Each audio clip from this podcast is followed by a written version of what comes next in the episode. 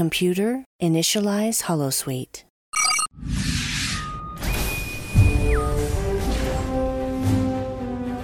Admiral on the bridge. and Captain on the bridge.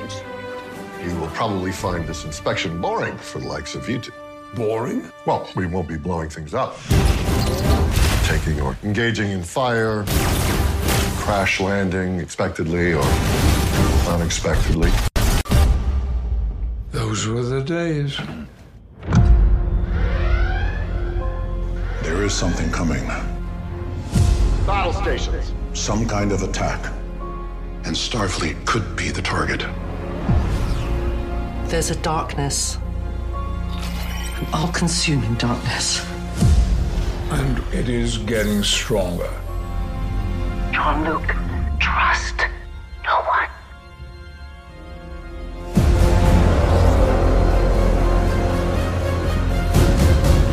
Jean-Luc Picard. We will have vengeance. You and I have traveled to the far reaches of space. But something's different now. This is the end, my friend. Geordi! Such pathetic old warriors.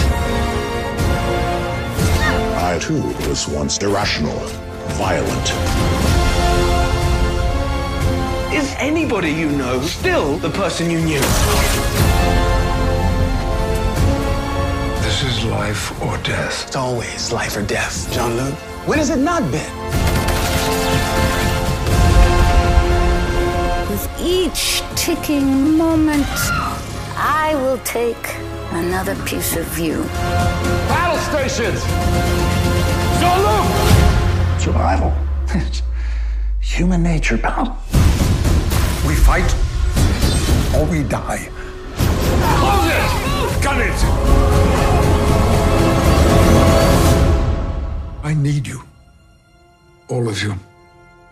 We're with you. Always. Engage!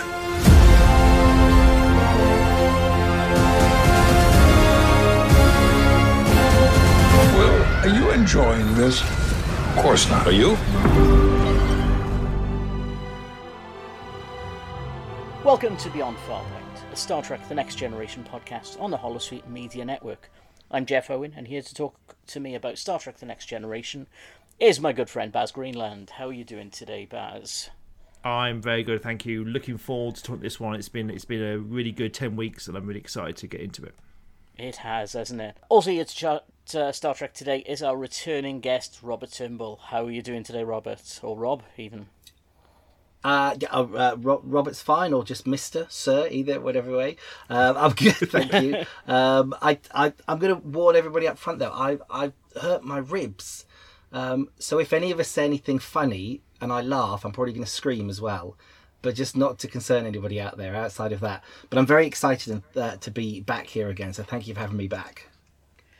Well, I think we're going to be ready on the mute button for various reasons because we're recording this while um, uh, our government is doing a test signal of this emergency system. So I'm expecting somebody's phone to go crazy at any particular point. uh, now, I've got to be honest, Rob, I've been looking forward to chatting to you uh, because I was meant to have chatted to you and Baz a few episodes ago about Moriarty, Mm. but I wasn't able to come to that one. We had a good, fun chat last year about Star Trek Lower Decks, though, on Rarely Going. We did, which I can't actually believe now is that was that long ago. Uh, the Yeah. sort of the way that time has been whizzing and the amount of Star Trek content that we've had in that time. uh, but yeah, no. So I'm, I'm looking forward to, to getting to the nitty gritty with both you guys on this one.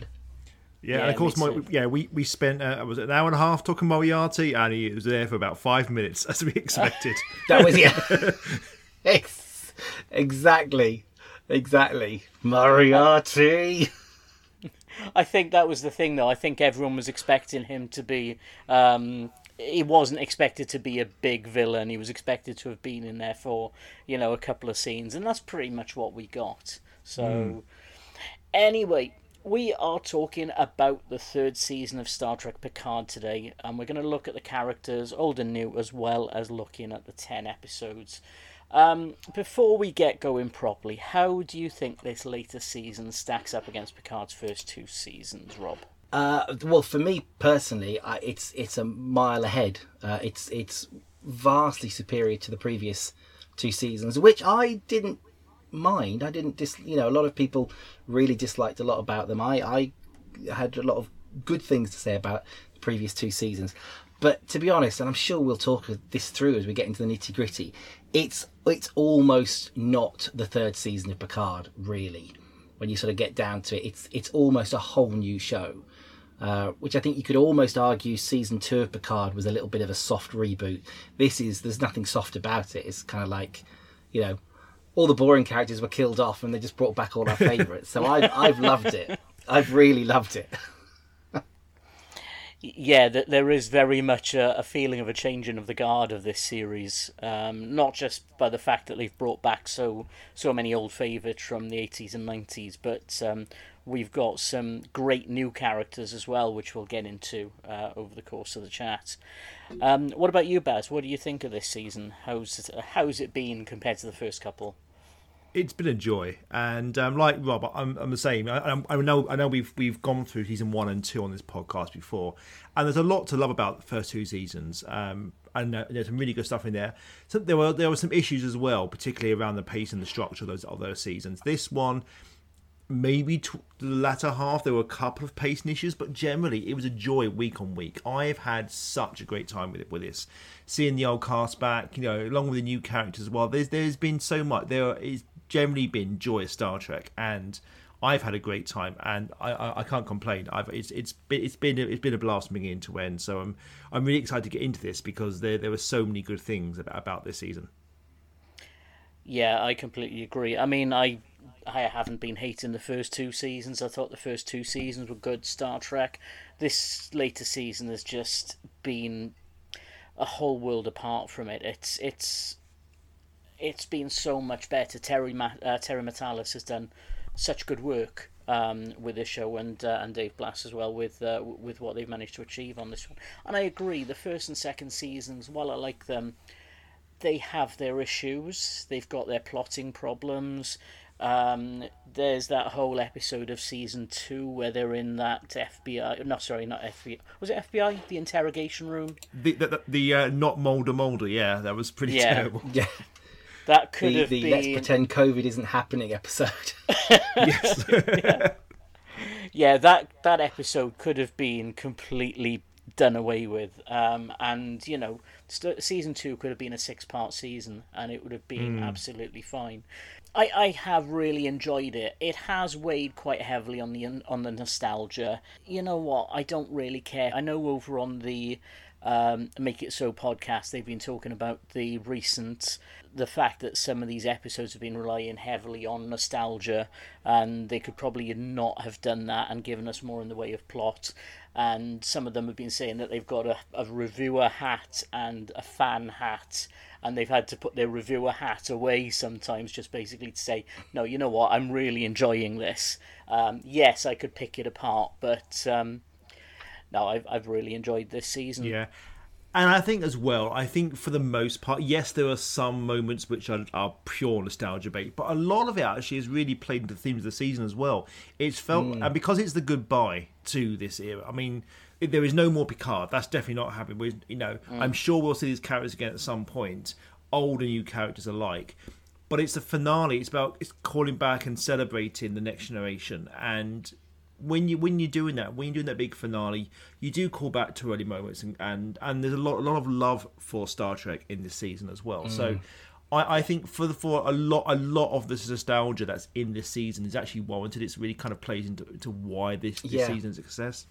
Yeah, it's it's. I'd, I'd agree with that. Mm.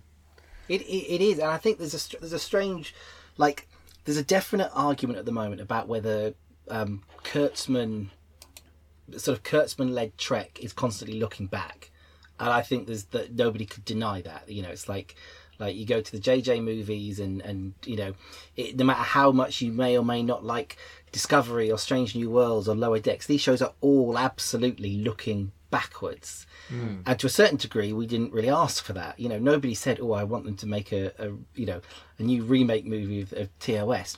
But I feel like this this is the one that we were actually kind of asking for for 20 years. We were like, "But could we just have could we just have a proper goodbye for these guys?" yeah.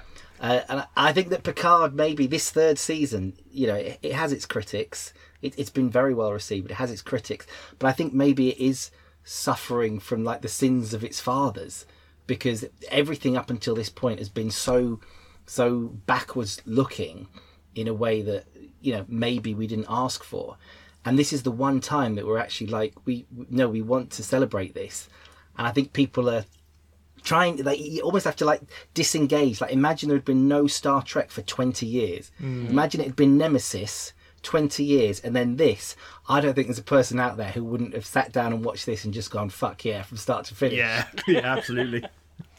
Uh, i mean look at the fact the first few episodes they've managed to break onto the streaming charts for the first time ever a star trek yeah. series is now in the streaming charts when they released the tickets in America for IMAX viewing for the last two episodes, oh. it crashed the system because the popularity was so big that the fans just wanted to see it on the big screen. That tells you all you need to know, really, about this season and just how popular it's been. Um, my partner, she's not a huge Trek fan. She has been watching all of them with me she has really, really enjoyed this latest season. Even my dad has enjoyed this latest season, and he's not into Discovery, he's not into Lower Decks, but he's really enjoyed this one. I showed him the first two episodes, he then pretty much binged the rest of it over the course of the next day. So, yeah, uh, that's my father for you.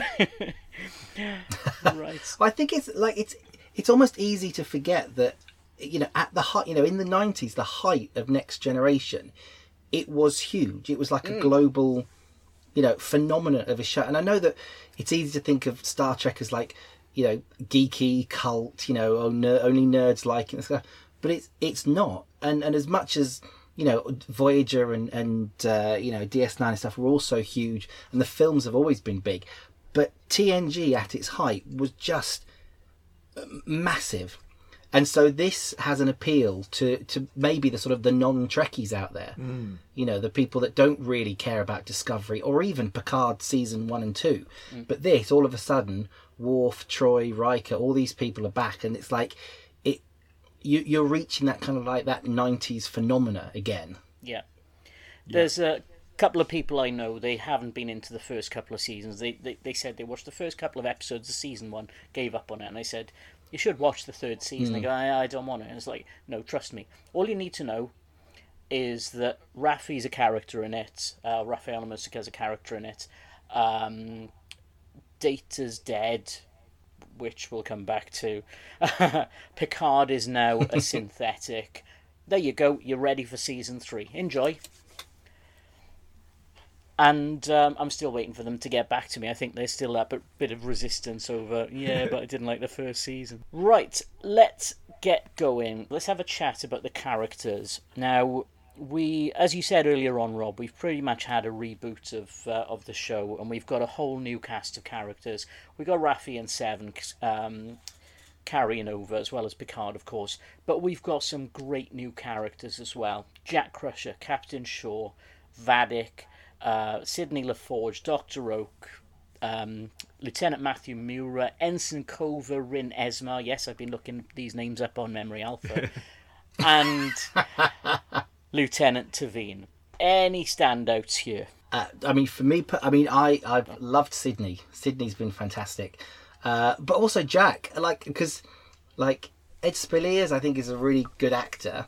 Um, but in my brain, he's a sort of like a you know an early two thousands heartthrobby kind of teeny bopper. Uh, and I was thinking, okay, when he first turns up, he's a little bit like this. He's a little bit kind of like, yeah, I'm like the sexy guy. And I was like, oh, very quickly won me over. Mm. Um, so genuinely, those two, I, I've, I've loved those two, especially as the series is kind of steering us maybe towards this kind of next next generation. Um, I I've appreciated Shaw and Vadic. I'm not quite on I'm not quite on the the same Shaw and Vadic bandwagon as a lot of people, um, but they were pretty pretty solid. Um, but yeah, I mean, Sidney and Jack are the two real standouts for me, and I, I definitely want to spend a bit more time with them. And I, I, I don't know his name, the the Bajoran ensign. Um, uh, that's Lieutenant Matthew Mura, who doesn't sound like a Bajoran at all. No, doesn't sound very Bajoran at all. No, um, but I, I, I kind of liked him in the little bits that we got of him. I think the reality is is that the the bridge crew we were never going to get to know them that well. Mm. But I think that there's a young cast of actors who were very charismatic in what they did do. This is where I miss the old school Star Trek titles because you used to get every character name yeah. come up at the beginning. yeah. It was so easy to remember them. Whereas now it's kind of like, oh, I like this guy, but what's his name? Mm. It's like, oh. So, um, yeah, Sidney and Jack. How about how about you guys? Yeah, I mean, I, I agree. Um, Cindy Ford, I think, I think the actress playing her, she has been um, really good. Um, really, you know, she, she's she's a you know obviously the daughter of a legacy character, but really kind of has brought that kind of warmth and grit, determination, everything about the character. I, I want to see more of it. Yeah, Ashlei Sharpe uh, Chestnut. That's um, uh, yeah. in the Forge. She mm. is. She's really good. She's. Re- I, I'm really looking. I'm. I'm. I say I'm looking for. I'm hoping that we're going to see more Star Trek Legacy or whatever it's going to be. But I'm kind of almost making an assumption, particularly as the as you said, Picard season three has kind of been breaking the streaming charts. It's doing it done so well. So I'm I'm hoping mm. for more. I thought she's been great. Again, Ed, I completely agree with Ed Speleers as well as as Jack Crusher. It's, it's interesting. I was also watching him in uh, You season four, so he's having quite a good. He's he's a, agent has done a great job at the moment because he's in two big shows. And um, he's great at that as well. But yeah, he he's really good. He had a really hard job because he is kind of at the heart of a lot of the emotional hook of, the, of this season and mm. if it was a mm. lesser actor, it wouldn't really work. And I think he's done a tremendous job. He's got plenty of charisma, plenty of grit to him. And again, I'm, I'm, I'm, I love his journey. I'm looking forward to seeing where he goes as well. In terms of the other characters, the rest of the bridge crew, as you said, they, they, they remind me of the Discovery crew. I really like everyone who plays the Discovery bridge crew. Four seasons in, I don't really know their names or who they are, mm. but I quite like. No one knows I, The actors don't know their I names. like them. I like. I like. I, I, like. You know, there's about four or five of them, and I really like all of them. And I wish we had some centric episodes. I'm assuming one more season won't get yeah. that. But again, this crew reminded me of that. I like them all, but I want to know more. So I, I, that's kind of one thing for me. In terms of the others, um, sure, yeah. I mean, Shaw's grown me. I, I like the brashness of that, and it became a meme straight away. The uh, no to uh, Picard and Rikers yeah. Quest, and I, I, I, like how he's kind of stuck to that as well. And you know, the, the scene like when he's recounting Wolf three five nine, which really plays into his treatment of Seven and That's and uh, yeah, Picard is great. Some really good stuff from there as well. And um, I'm not, and we are we are talking spoilers. I'm not disappointed that he's dead and presumably gone because I think he was fine for the season. I don't I don't, I don't necessarily need to see more of him, but I liked him. Mm. And then Amanda Plummer as Vadic. I mean, she was. It was hammy but fun, and there's been a lot of talk about how this is this season is essentially the uh, the undiscovered country, and she's kind of got that Chang ham about. With Obviously, her dad, her dad Christopher Plummer yeah. played played, yeah. uh, played Chang as well. So I almost like there's almost a homage in her performance a little bit to that. That kind of almost you can see her quoting the dogs of war as she's spinning around in a chair. It's and there's like a moment I think it's episode six where she has this big opening monologue. I'm like, who are you saying this to apart from the audience? Because no one, all the heads aren't listening. But she does it so well. So she was great. I think she was in it for the right amount of time. I think yeah, we're talking about structure. Maybe episode seven and eight could have been one episode. I think that's what I thought it was stretching a little bit too too thin at that mm. point before the two part finale. But I think she's been great. She's been fun. She's been a really great um, adversary, and I really enjoyed her. I don't need to see her again, and she's obviously she's dead as well. But um, I, I, I think she made a really good ab- adversary for the crew, and that kind of very classic Chang Khan style kind of big bad on the ship, t- attacking the ship. So I think she worked really well. So in terms of the cast, yeah, I think they've all done really well, and um, yeah, I, I definitely want to see Jack and Sidney again because they're great. Yeah, I think it goes without saying as well. If you haven't seen the last few episodes of this season, Uh, we've spoiled a lot for you already, but go watch the rest of them now before carrying on listening to the podcast. Yes, absolutely. because we are going to absolutely ruin the rest of the uh, rest of the episodes for you. So go listen to them, come back to us. Uh, sorry, go watch them, come back to us. Um, as for me, yeah, I, I can't really say anything more than you have. I mean, um, Todd Stashwick as Captain Shaw. Um, first moment he's on the screen, you want to hate him. You want to hate him so much. And I posted a thing on Twitter a couple of episodes in um, and just basically said, every episode I'm just going to end up saying, that Captain Shaw is really a twat, isn't he? and Todd Stashwick liked it.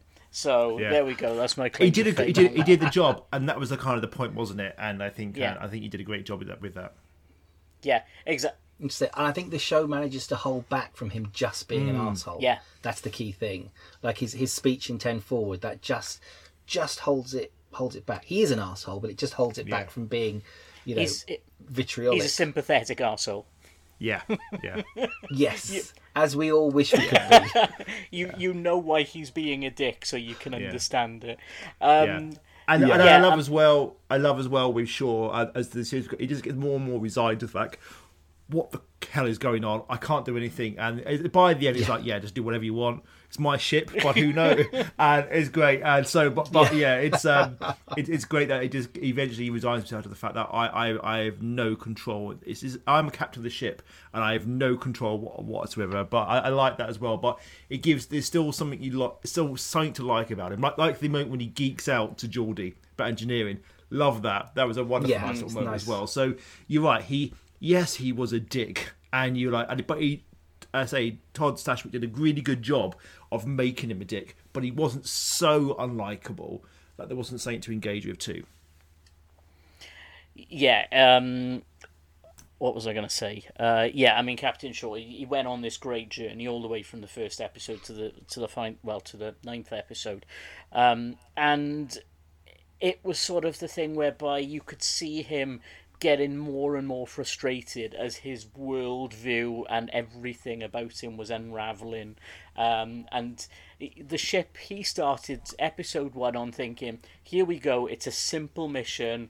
I'm just going to go fly around whatever planet it was, come back, job done, and I can just sit and relax and watch. Uh, what was it? Fe- not Federation Day, uh, Frontier Day. Frontier I'll Day, sit yeah. and watch Frontier Day, watch the fireworks, and I'll be a happy man, and I'll just do everything by the book. And then over the course of the season, that book is slowly ripped to pieces by Picard, Riker, and Seven. So, speaking of Seven, we can't forget the returning uh, Picard characters, Raffi and Seven. Do we like what they did with those characters this season? I think Raffi got a bit overlooked late on in the season, personally. And I know that there's some fans out there who aren't really that happy that the Raffi and Seven relationship didn't appear much in this season. And I got another question as well. What happened to Laris? She appeared at the start of the season and then Beverly came onto the scene and that's it. Picard's forgotten all about her. Hello, justice for? Laris. It's uh, it's it's a Yeah. yeah. yeah. I, I wanted. I, that's the that's that's my kind of one lingering question is what the hell happened with Laris, because Yeah. I would like to you know whether you know whether you know because they don't say that uh, Jean-Luc Picard and Beverly Crusher got back together. It kind of maybe hinted at, or maybe they're just they're kind of like mutual friends. I, I don't know. I don't. I don't No, feel that they no. are. Like, like genuinely, I, I don't feel that they are at all. I think that, I think the show makes it very clear early on that that Yeah. ship has sailed. But I actually, I, I, I completely understand where people are coming from. That they would have liked some Yeah. reference to Laris at the Yeah. end. Even if it had just been Jean Luc going, "Oh, I need to get Yeah. back to Laris. We're meant to be going on holiday." That you know, fine. Um, but I think that like Laris is basically just like that awesome, cool, sexy girlfriend that doesn't mind if you want to take six weeks to hang out with mates. It's like at the very, very beginning, she's kind of like, "Oh yeah, I'm really cooling down with this. Oh, you tried to be lovers, didn't you, you and Beverly? Oh yeah, we really tried. weren't we?" she's like, "Yeah, well, why don't you go and see how she's doing? Go and check. Yeah, I'm sure she's fine." I'm perfectly comfortable with the idea that, that after all this is done, Picard turns back up. He's like, "So look, Laris, uh, I know we were going to go on holiday and live somewhere and do science things, but I think I'm going to stay in the chateau and work on the wine because nobody likes it, and I've got a son." I think Laris just went, yeah, no, that's cool. Don't worry about it. That's fine. That's fine. I'll make some dinner. I think Laris Yeah. is just. She's so cool. Yeah. She's so chilled about everything. I don't No, worry about I, I just would like to have some kind of reference to that. It feels like because bec- I think, it's yeah, because they some- said at the beginning the whole thing they were going to meet at this cafe and this place, and it, and it kind of set up something that. It, and the last two seasons have come back to Picard and Laris both times, and this time didn't. And it kind of felt like it was almost like a cut scene. There was just something that maybe, mm. maybe because there was so much going on in the finale, just kind of maybe there's maybe there's a deleted scene out there with him and Laris. It just felt like it was one thing that got overlooked, given that they'd had that opening scene at the beginning, obviously, of episode one.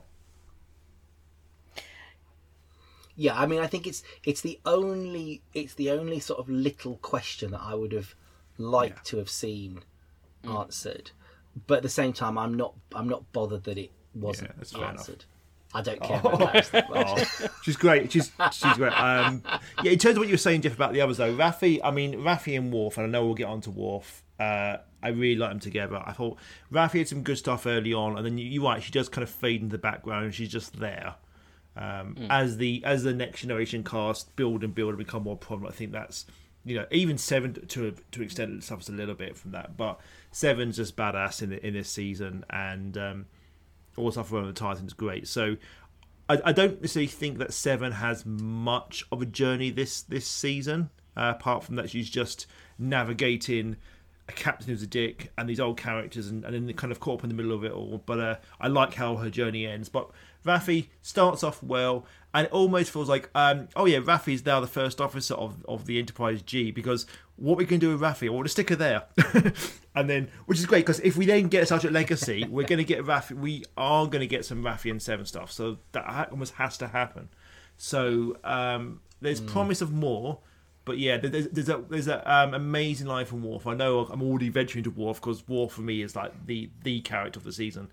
It's that line he says about um, getting involved between two quarreling exes or something when when they, when when Seven and, and Raffi meet and. I mean, every Yeah. single line that Worf says this season is just a killer. It's it's amazing. Yeah, but it's um, gold.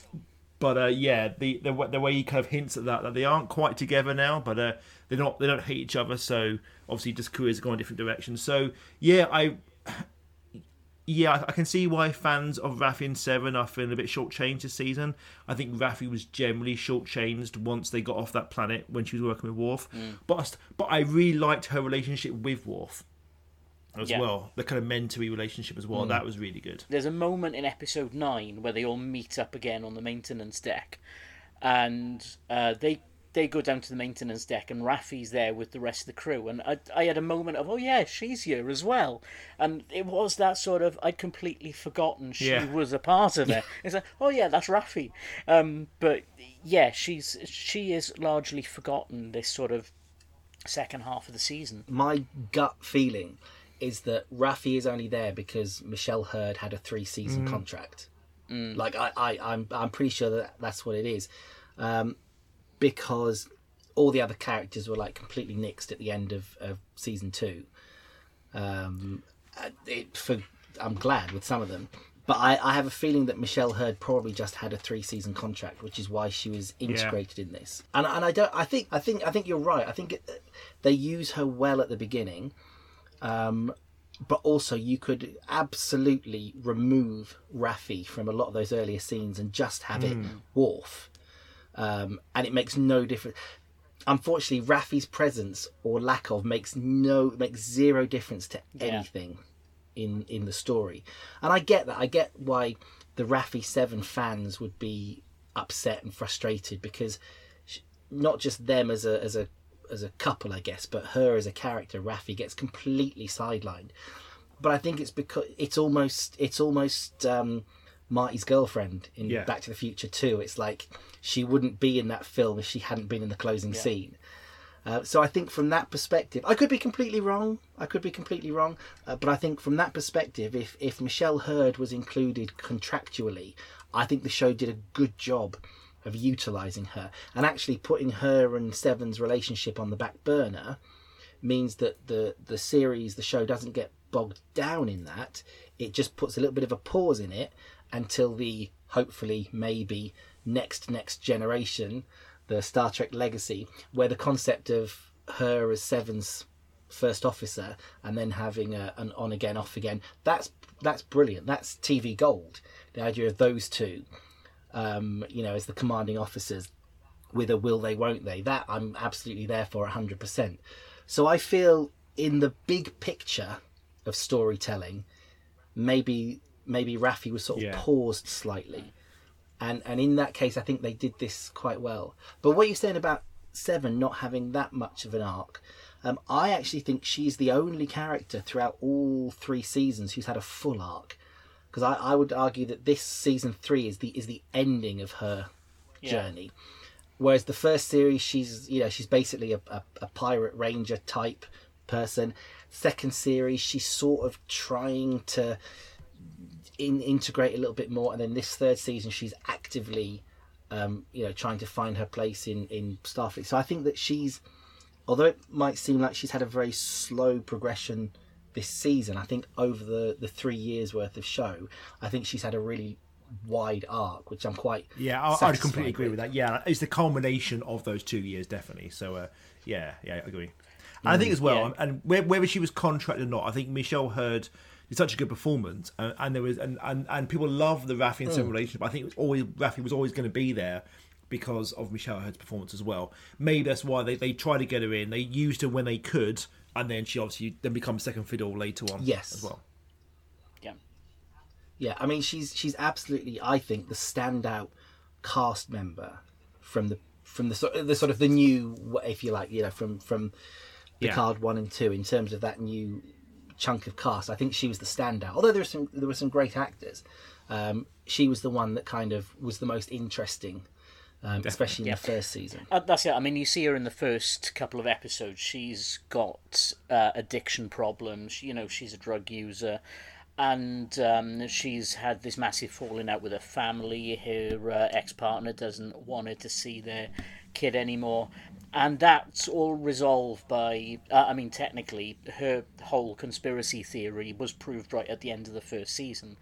But Worf, how did how did he describe himself, or how did she describe him? An honourable rogue or something released her um, her commendations, flashed them up on the screen of every monitor, in, and suddenly, yeah, Yeah. she's redeemed. Um, Mm. Everything she stood up for over those three seasons is for a reason, and now the partner wants the kid back in her life again. I thought that was a nice touch. Jay, Yeah. sorry, that was the partner's name.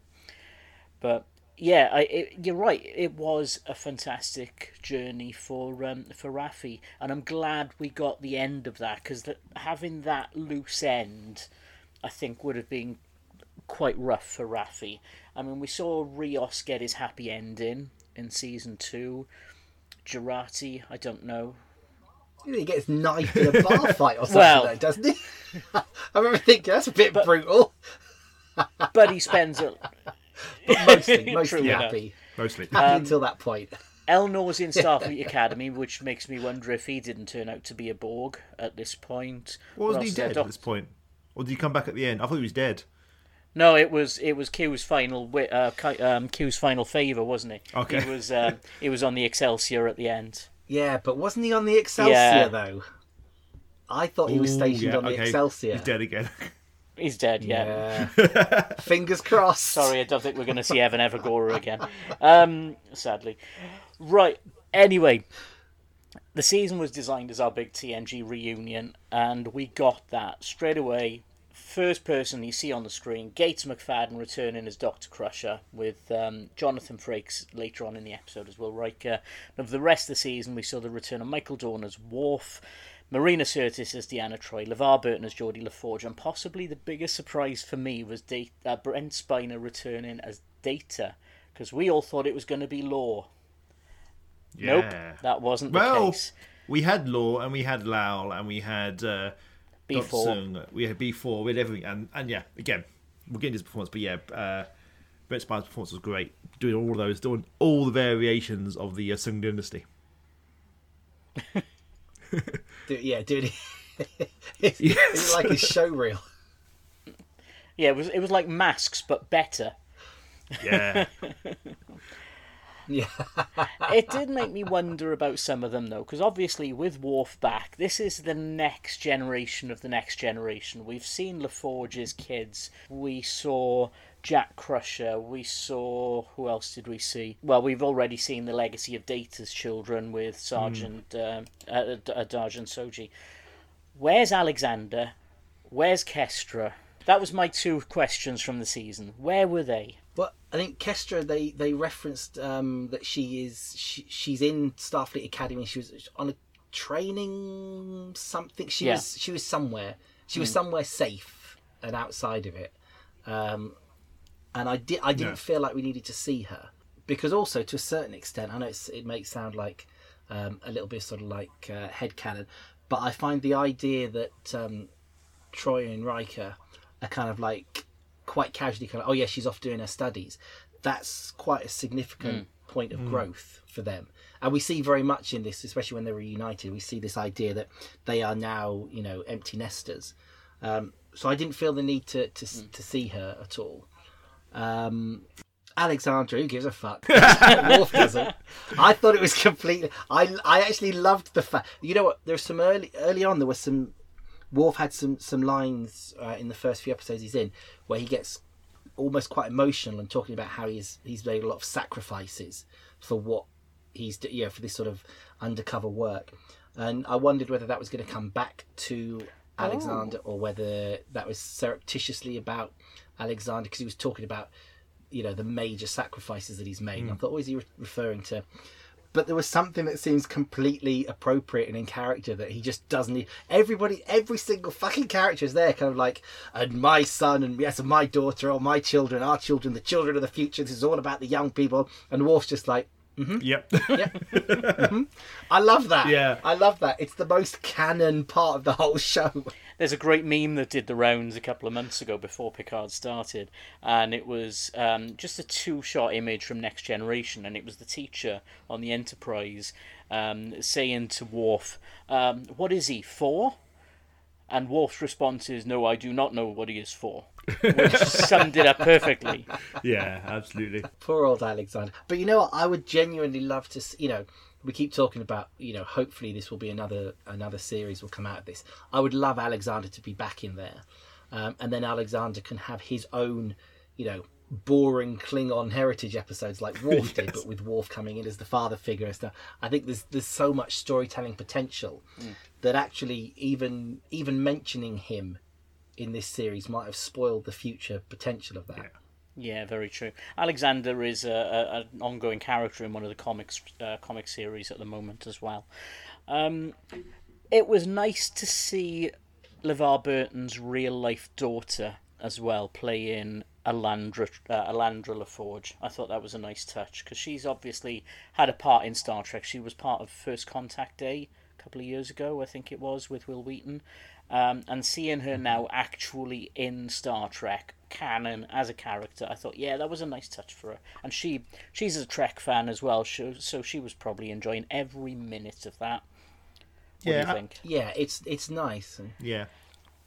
I thought I thought Mica um, Mica Burton. I mean, she, she did a good job. I mean, Sidney's the kind of one of the core characters of the season. But I, I, like I like the sister, the moments of the sister relationship you got there between them as mm. well. And I thought, yeah, mm. I mean, Alandra just kind of sits there, sort of stands there and supports her dad a lot of stuff, and they obviously were quite close. So there's not a lot to the character. Um, but you probably got more in the sense when she's actually talking to Sidney. But I thought she did a good job, definitely. Yeah, and I think this is good, without sounding like a weird backhanded compliment. I think the the role, the sort of the size of the character, was the right sort of nepotism Mm. If that makes sense, it's like yeah. it, like because Sidney's quite a big central character, and realistically, you want to to audition and get the best person for the job, um, which I'm assuming they did. Um, but the Alandra's a, a, smaller role, so you kind of feel comfortable just giving it to his daughter. Yeah. yeah. Um, that, that sounds like a horrible. Yeah, I, I, I know, I know what you mean. There's, not, there's, sort yeah. of legacy. There's, there's a theme of legacy even goes into the casting yeah. as well, and I, and I, like that. And I think yes, absolutely. and I thought it was a great. It's a lovely moment for them to, to experience that together on screen. So and and she was good. And mean, it wasn't like she was a bit rubbish. She, yeah. she wasn't like a bit rubbish, but no, no, but she, she you know, all, but she no. was there. She was fine because the daughter. Actually, I thought she did a really good performance too. But I think you're right. I think Sidney needs to be absolutely the right person But um, but Yes. I, I, I do agree. I think I think if Alandra, if you know, if we get legacy, we keep talking about if we get legacy and, and assume Sidney be a main character. I'm sure we'll get Alandra again as well, and then I'd be- I'm happy to see her as well. Even though we don't necessarily know much Yeah, about oh, her as a character. Yeah, I completely agree. Before we start talking about the plot and the episodes, let's just briefly talk on the wonderful cameos and guest appearances that we've had over this season, um, and how many of them we saw coming. Because we had a fantastic return with Ro, which we'll get into more later when we get to episode uh, five. Five, yeah. Yeah. Shelby, which I don't think anybody saw coming. Tuvok shows up for two episodes. The fantastic um, cameo from Walter Koenig in the last episode. Yeah. Um, Alice Krige coming back as the Borg Queen or the voice of the Borg Queen. Moriarty and Lore, of course. And then we get Q reappearing right at the end.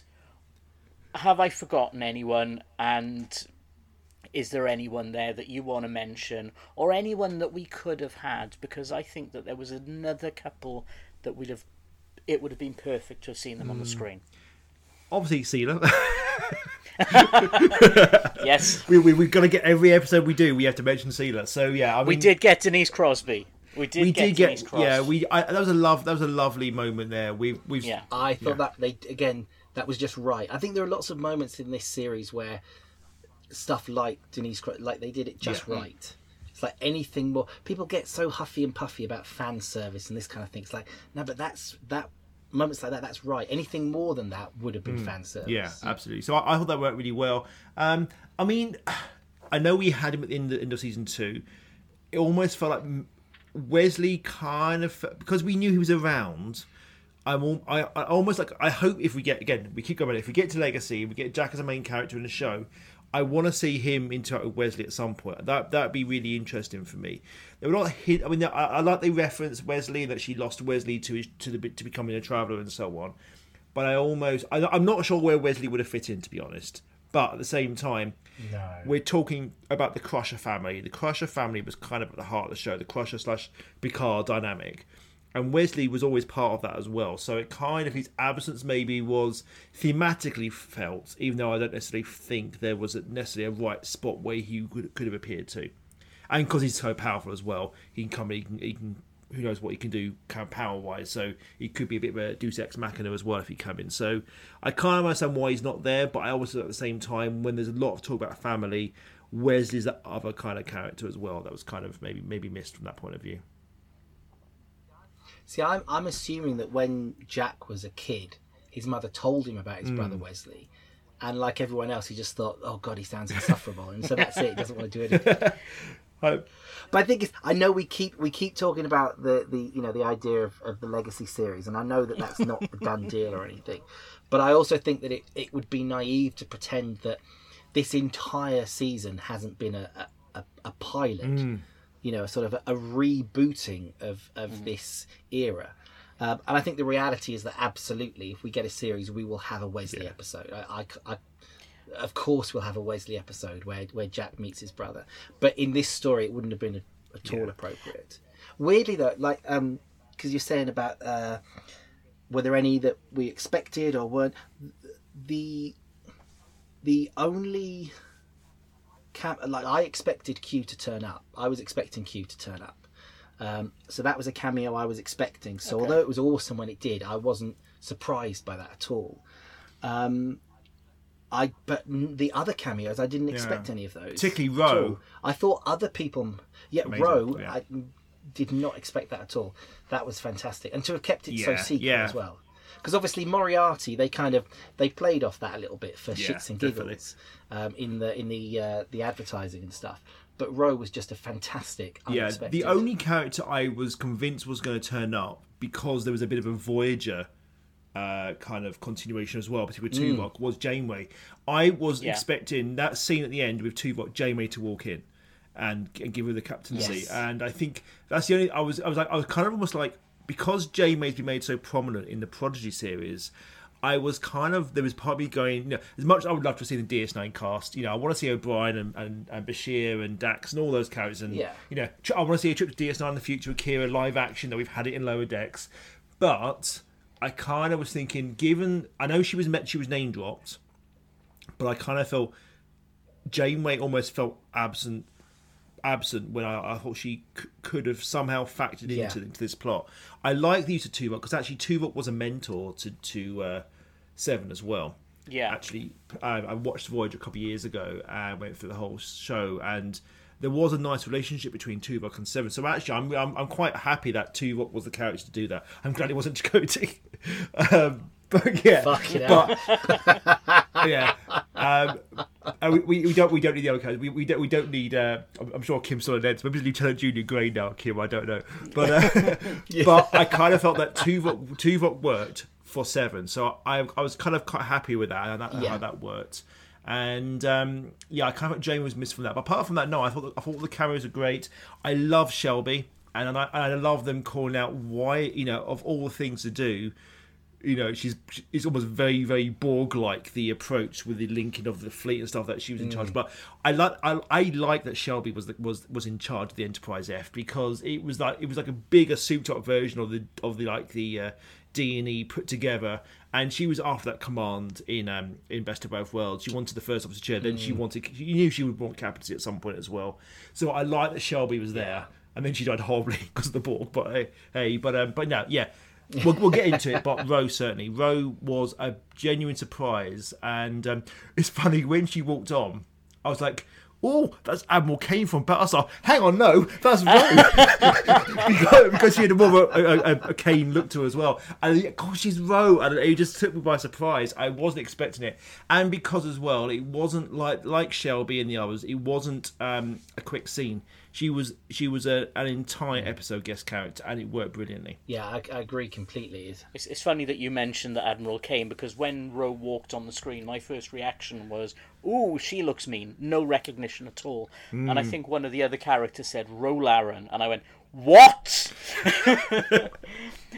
but yeah, it uh, it even with her on the screen in front of me, I didn't recognise it Mm. um, until Yeah. she was name checked. I was pleased with that one. See, I thought it was great because I, I did. There are certain little elements of, of TNG that you feel like you never quite Mm. got closure on, uh, and that's one of them because Ro was such a a cool character. Yeah, basically Tasha Yeah. point two.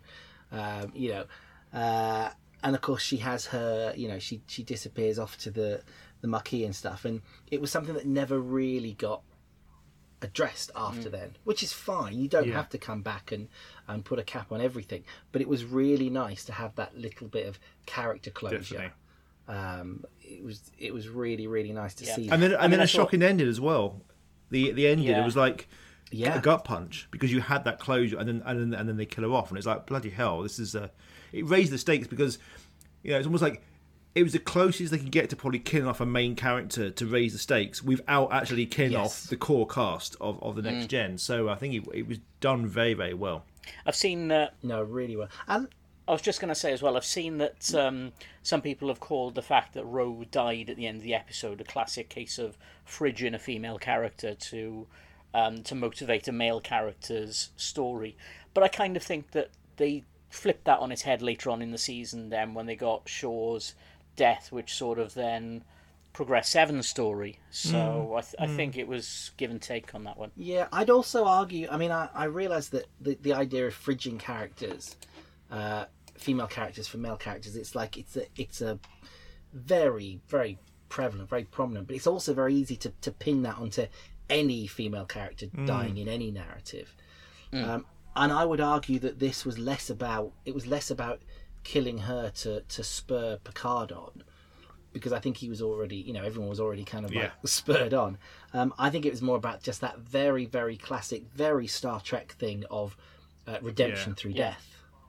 I think it's far more that. Tra- also, Matalas has said several times that um, if you didn't see them die on screen, they're not dead.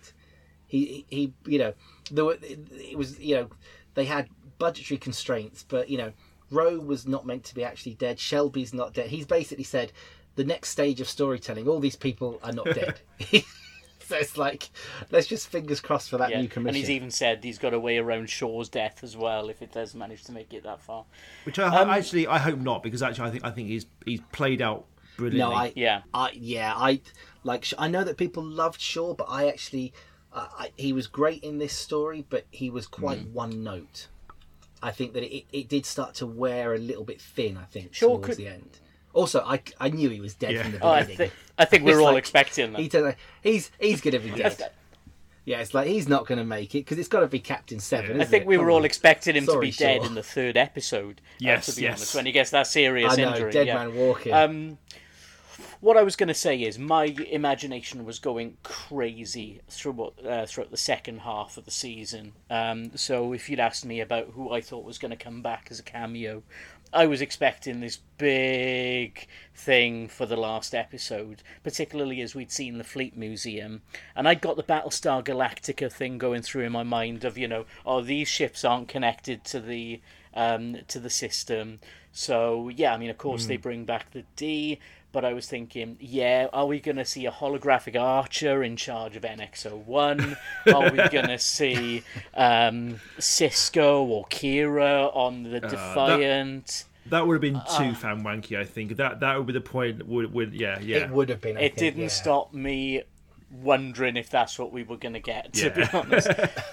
but I've got to say, there's one cameo I'm convinced we would have got, and that would have been Odo. If Rene Auberjonois was still around, you can guarantee that Odo would have been hmm. in that in that season. Yeah. Now, I, lo- I love the callback to Odo from Worf as well. yeah, Yeah. his mm. his friend yeah. from the Great Link, I think he said. Mm. yeah. Now, I didn't realise that Rene Auberjonois had a son called Remy. Have you seen this guy's pictures? What he looks like? He is the absolute spitting image of his dad, and I only found out about this guy yesterday. Remy Auberjonois. If anybody is going to play him, get him to play him because he is he well whether his voice is the same I don't know but he looks the part. So there we go. Have a look at that one Will. I was- yeah, I'm going to Google him in a right I think we should talk about the story because we're almost an hour into this podcast and we haven't even actually got onto the plot yet let's go through them let's let's fly through the episodes one by one it starts off with an episode called brilliantly The Next Generation, written by Terry Matalas, directed by Doug Aarniokoski. What do we think? Great start to the season. I, I, lo- I love the focus straight away on Crusher as well, and uh, because we talked about before, Crusher doesn't really do anything after the Next Generation. She she she's there in the movies. She gets a couple of cool scenes in First Contact, but she doesn't really do anything, and they completely sidelined the whole Crusher Picard dynamic that was building towards the end of the season as well. So yeah, I'm really glad that we got a lot of focus on Crusher, and um, and that was the impetus to kick everything off as well. Yeah, I think it's a really good. It's a really good starting episode. It kind of it hits the ground running, and it it, it doesn't it, it doesn't feel like the the pace. It feels really nicely paced, but like a lot happens, like from that sort of opening scene uh, of, of you know Crusher, and then you know Picard getting ready for his uh, his sort of working holiday with Laris, and then um, before you know it, we're on a ship with somebody that might be Picard's son, and Riker's there um, doing sassy quips. It's like it's it's really like it moves along, and I think it sets up all the pieces really yeah, nicely as well. Definitely. Yeah, we get uh, we get them going aboard the Titan for the first time, meeting Shaw, and Shaw just doesn't want them there. Sevens, the Sevens immediately they're just going, yeah, go on. Uh, he's asleep at the moment. We'll get you to the writing system. Um, and what's going on? Uh, going back to Raffi, actually, Raffi's got a great story in these first couple of episodes Yeah. aboard- uh, on Yeah. around M'Talas, um, with um, while she's still in charge of La Sirena, um, and did either of you spot that it was Worf talking to her? No, Because I no, didn't. No, Oh, I well, I thought it was Worf. Yeah. I did think it was Worf. Looking back, it's so obvious because Yeah, of the yeah. "you are a warrior" thing, but no, I did not get it at no. the time. I thought he, he might have. Got, he might have if I played some characters in my head, he may have come up because we knew Worf was coming back. But I don't know. It was um, and when we get Worf in episode two, beheading that that guy and just being an absolute badass, it's it's great. I think it's nice. It wor- it work. I guess it works whether you know it's Worf or not. Because if we, if we know it's Worf, then there's anticipation for Worf coming back. If we don't, it makes the reveal quite a good surprise in episode two as well. Okay, shall we jump straight into the second episode then? Disengage. uh, written by Christopher Monfette and Sean Tretta, directed by Doug Aarniokoski again. I think what they're doing is they're they're getting these um, these episodes in two parts, so you, we're getting the same director for two episodes in a row. Yeah. Um, That's quite so, common, yeah. I think. Yeah, yeah. Yeah, I talked about this one actually on Make It So uh, earlier on this year, and I really enjoyed this. This was early on into the season. that We were still trying to establish what the threat was. We didn't know yet that it was going to be Borg or Changelings, and it was still all trying to find out what's going on and what demons were with um, Shaw. Because this this episode has the fantastic moment where Shaw and Vadic are talking over the view screen, and Shaw is saying, "Yes, I'm fine," and Vadic's going, "Oh, I'm glad. I'm glad to hear that you're uh, you're fine because your uh, your psychological profile." And I'm thinking, "Oh." At that point, I'm getting interested into what's going on in that guy's head. Um, what about you two um, regarding disengage, uh, Baz? Yeah, I mean, it's a it's a that's building nicely. Obviously, you get the you get the, the return of Worf, which is great and kind of really builds on on the Raffi and uh, the Raffi storyline as well. So, I, I, like- I like those early scenes. I- They don't overplay it. I almost imagine in previous Picard seasons, you know, Raffi will be on that planet for about six, seven episodes. Now they don't do that, which is great. And they, and also I like that sometimes characters don't don't appear for an episode. They don't necessarily feel a need to drag stuff out, which is really what's a really good thing about this season. I think there's a lot of really good stuff with, I say, Seven and Shaw on on on the Titan as well. Also, going back to the first episode, I I, I like there's interesting. There's a lot of kind of TOS callbacks, particularly movie callbacks, like when they come on board the Titan and the mm-hmm. whistle and the look and feel of the ship. I, I like that it's kind of a refit Constitution class because obviously I think we had we had the new version of the Excelsior two class, didn't we, last season? And now I've got the I like the going back and calling back to the old style of ships as well. So I, I, lo- I love the design of the uh, of the Titan. It's very retro look as well.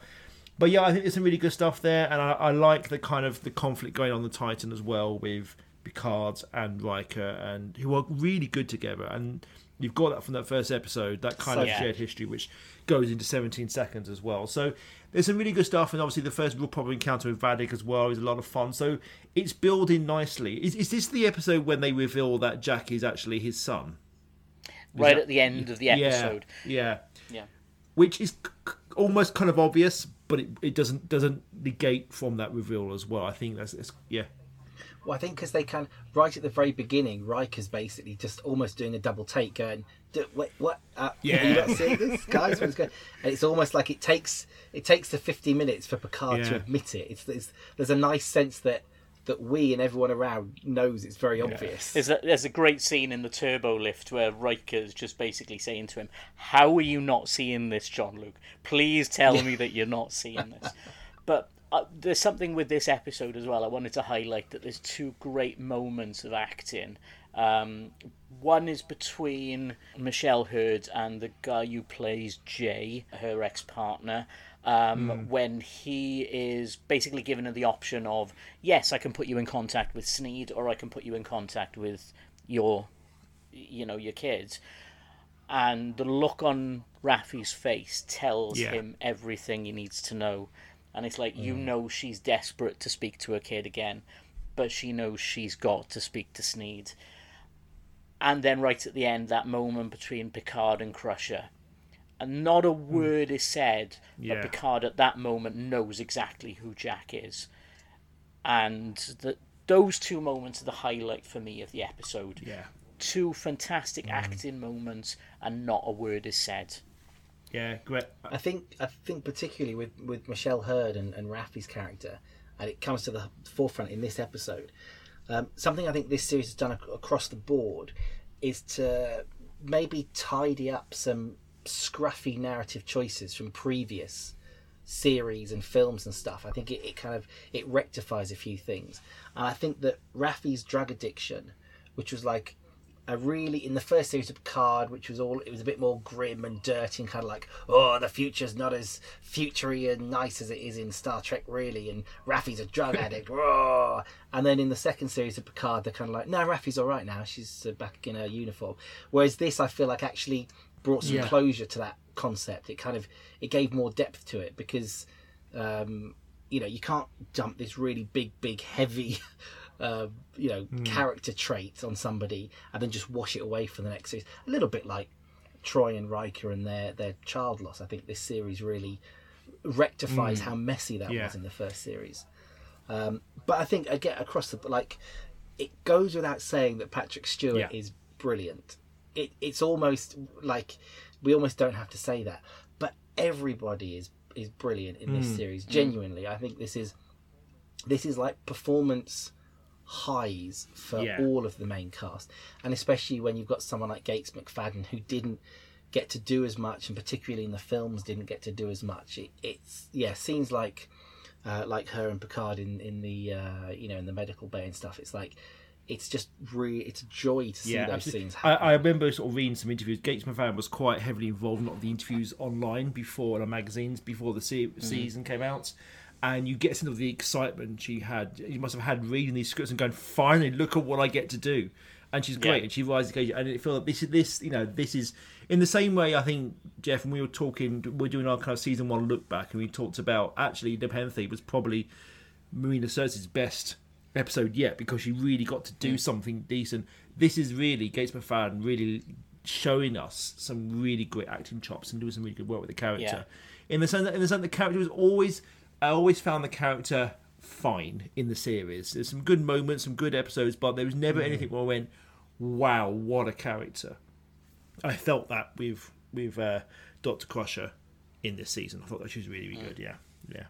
yeah, I agree with that. What did we think of modern Trek's first Ferengi, apart from the ones that we've seen in lower decks? Modern day live actions first Ferengi in Sneed. Yeah, they made it more haggard, didn't they? The design as well, but still kind of Mm. quite Ferengi-like as well. So that was good. I thought Sneed was good. Yeah. Pretty disappointing. Yeah, I thought it was good. I mean, he he looked like a slightly Mm. weedy Ferengi. Like his his ears were a bit smaller, and he was a bit Mm. bashed up. But also, he you know he was uh, um, you know tattoos and piercings and all this kind of stuff. So it kind it Mm. kind of worked for me. Um, it's like I I could quite happily see him, you know, alongside Quark, and I Yeah. wouldn't think they were different species. It's like. Um, yeah, I quite like the fact he was a slightly greasy, shitty little Ferengi. Because also, I think I think the Ferengi nation by this point has has Mm. chilled out a bit. They you know they're not. So I think the idea that if you've got a Ferengi criminal, um, they're a bit few and far between now because you know the Ferengi did become part of the Federation and and they had a, a you know an Equality Act came in you know in DS9 at some point. So it's actually Ferengi a bit more a bit less um, a little bit less like us now uh, and a bit more like um, us in TNG. So I quite like the fact that they're a bit more of an outlier to be a Ferengi criminal. Okay, let's let's move on then. Um, what I think we'll do actually is because we've got these two episodes, uh, these pairs of episodes. They seem to be because I've looked down the list and they- seem to go together. The two sets of episodes going forward. So we'll look at three and four then. Three Mhm. 17 seconds, four no win scenario.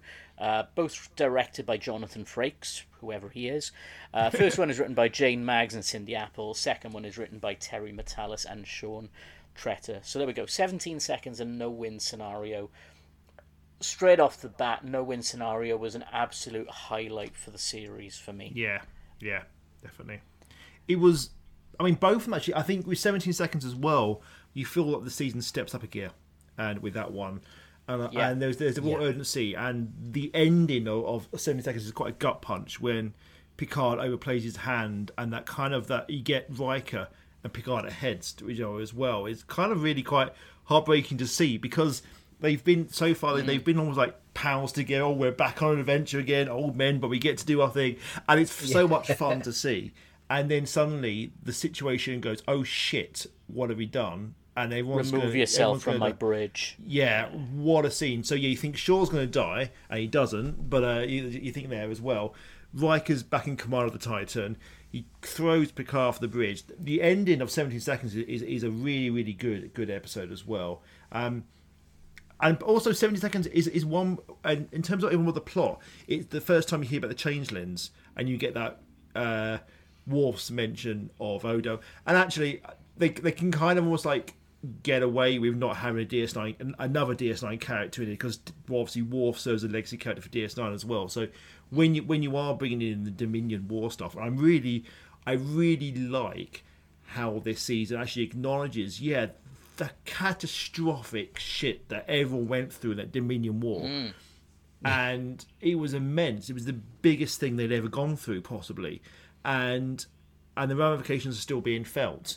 And I like that it's not a reignition of the Dominion War itself; it's a renegade bunch that works as well because you kind of that makes sense. But also, I like the callback Mm-hmm. to to the impact of the war, and obviously Worf referring to Odo is a lovely moment because you can't you can't have Odo, but it, it again it raises the stakes and go, oh, this is quite interesting. It starts to give answers without giving the answers that make sense as well. So I, th- I thought there's a lot going on in 17 seconds that really really works for me. Yeah, I, I really like it. I really like it a lot. Like you say, it, again, it's an it sort of coalesces a, a sort of an, the next set of, of narrative into place. Um, and yeah, that kind of callback to the Dominion War because you, you can't just pretend. If you're trying to build any kind of like real universe, you can't just pretend that that's over.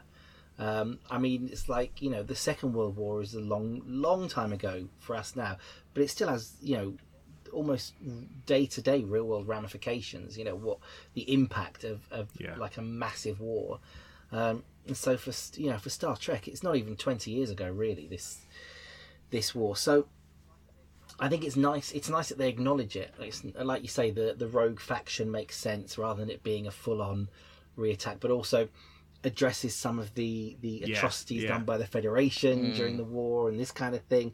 Um, I think it's it's again it's the right type of like narrative callback, um, and it does. Yeah, the ending is like, um, it's really it's it's really upsetting because, like you say, Picard and Riker have been having such a jolly old time. Yeah. like, oh, this is fun, isn't it? Um, and then they're at loggerheads. Also, it's a tricky one because it's like Picard was sort of right. If maybe if Riker had acted earlier, and there's the whole. It's it's not quite as powerful as as First Contact when Picard calls Worf a coward. It doesn't have that same kind of power. But when Picard is saying to, to Will that you have to stop being scared Yeah. Of of um, uh, sort of loss and death and stuff, um, which I think is in this this episode. Moments like that are really strong. I think. Yeah. Um, I think what this does nicely is it's it just sets you. Yeah, obviously these are almost like little two parters. I think Matalas kind of said that they basically uh, they considered the season to have little mini arcs, um, and and this and uh, No Win Scenario they work so well back to back. Um, uh, that's it. I mean, I'm looking down this list, and suddenly I think that we've got five movies basically here. We could Yeah. watch them as five uh, sort of two-hour movies, each one of them. yeah. But just one thing I- I've got to mention as well about 17 seconds. Have e- are either of you gamers? Do either of you play the Portal games at all, or have you ever played Yes, the Portal games? yes. um, instantly because we saw the first um, uh, the f- uh, the first instance of it in the first episode where they destroy that recruiting station on M'Talas Prime. Um, which was an interesting name for a planet as well. I forgot to mention earlier. Wonder where they got that from. Um, but then you see it being used in space, and the Enterprise, sorry, the Enterprise, not yet. The Titan is trying to get away from the Shrike, which is a scary ship as well. Yeah. Um, and suddenly you see them coming to terms with the fact that it doesn't matter about them getting away. That portal weapon will just bring them straight back uh, and put them straight into the line of fire. And I'm thinking, how did they not realise that that would have been their best course of action? Uh, sorry, that would have been the Shrike's best course of action when they fire all of those photon torpedoes at it. As soon as they fired it, I thought they're going to fire the photon torpedo and it's going to hit them in the arse. And sure enough, that's exactly what happens. But that Shrike is such an insane starship as well, because we'd already seen it throw the Eleos at the Titan in the previous episode. We know that ship was powerful, and it's being commanded by Vadic. Um, so yeah, the, the, wanted to mention that about yeah, uh, and the, the, the, the portal episode. weapon is a really good, really great weapon as Yeah. well. The way it's done is brilliant. Uh, but again, it, it raises the stakes for no win because no win scenario is so tense, and I think no win scenario for a lot of people is probably the highlight of the season, and it's Mm. it's proper. You know, it's it's got that kind of almost like Wrath of Khan because he, he does Star Trek does keep relying on Wrath of Khan, and this is a bit like that with the kind of nebula type stuff. But it, it mm-hmm. works. It did, it did with the Borg ship in Best of Both Worlds as well. So Star Trek likes a good nebula. It's a good way of kind of kind of stopping them from being blown out, blown blown apart by a Bad enemy ship straight away. Because the nebula's a good place to hide, and obviously screw, screw up sensors as well. So I really like all of that. But what I really like about a no-win scenario is not only is it raising the stakes, you know, how the hell are they going to get out of there at the end? How are they going to escape Vadic? But also, it's got a proper Star Trek thing with Crusher going, this baby is kind of this, this thing is giving birth Yeah. and they're kind of riding the contractions. Yeah. It's it's a brilliant. It reminded me of things like.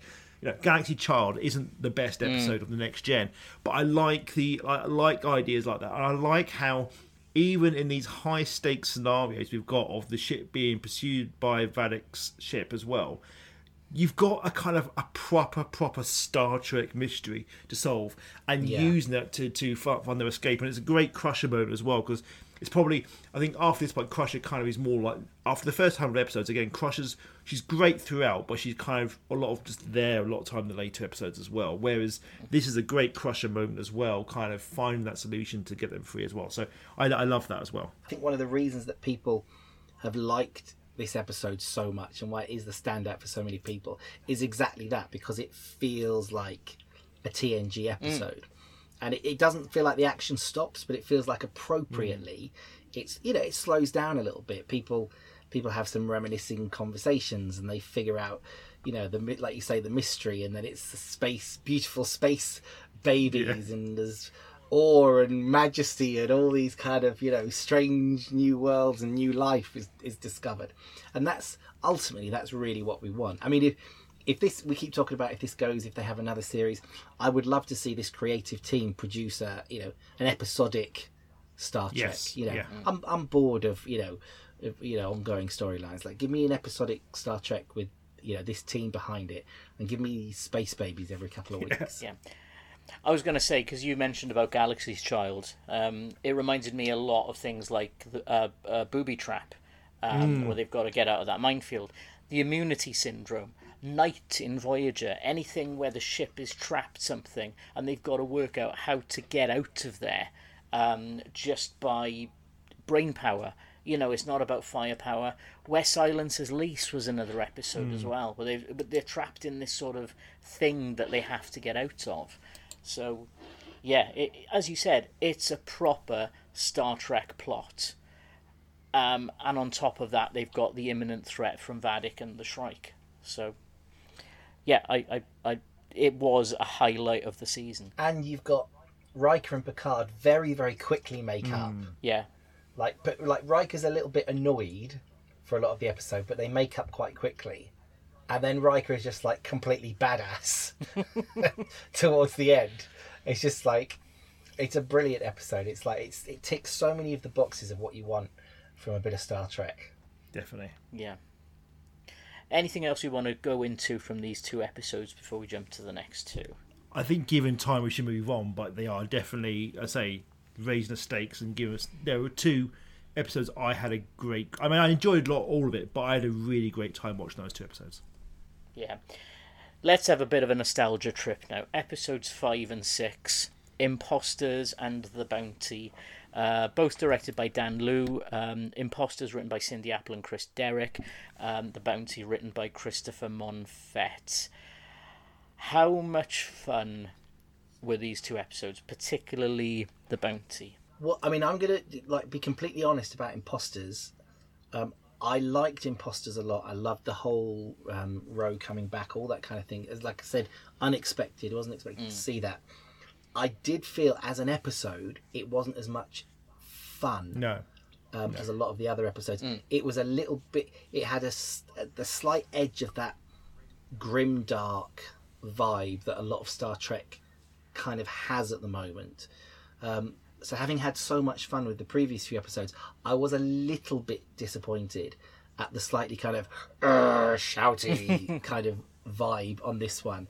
That said, the the character work in it I think is is brilliant in Imposters. Like the the, the character work, um, which is what that episode is really Mm. about. I think was just fantastic. Yeah, the Michelle Forbes is fant- is wonderful. Um, I mean, she always is. Michelle Forbes Mm. does.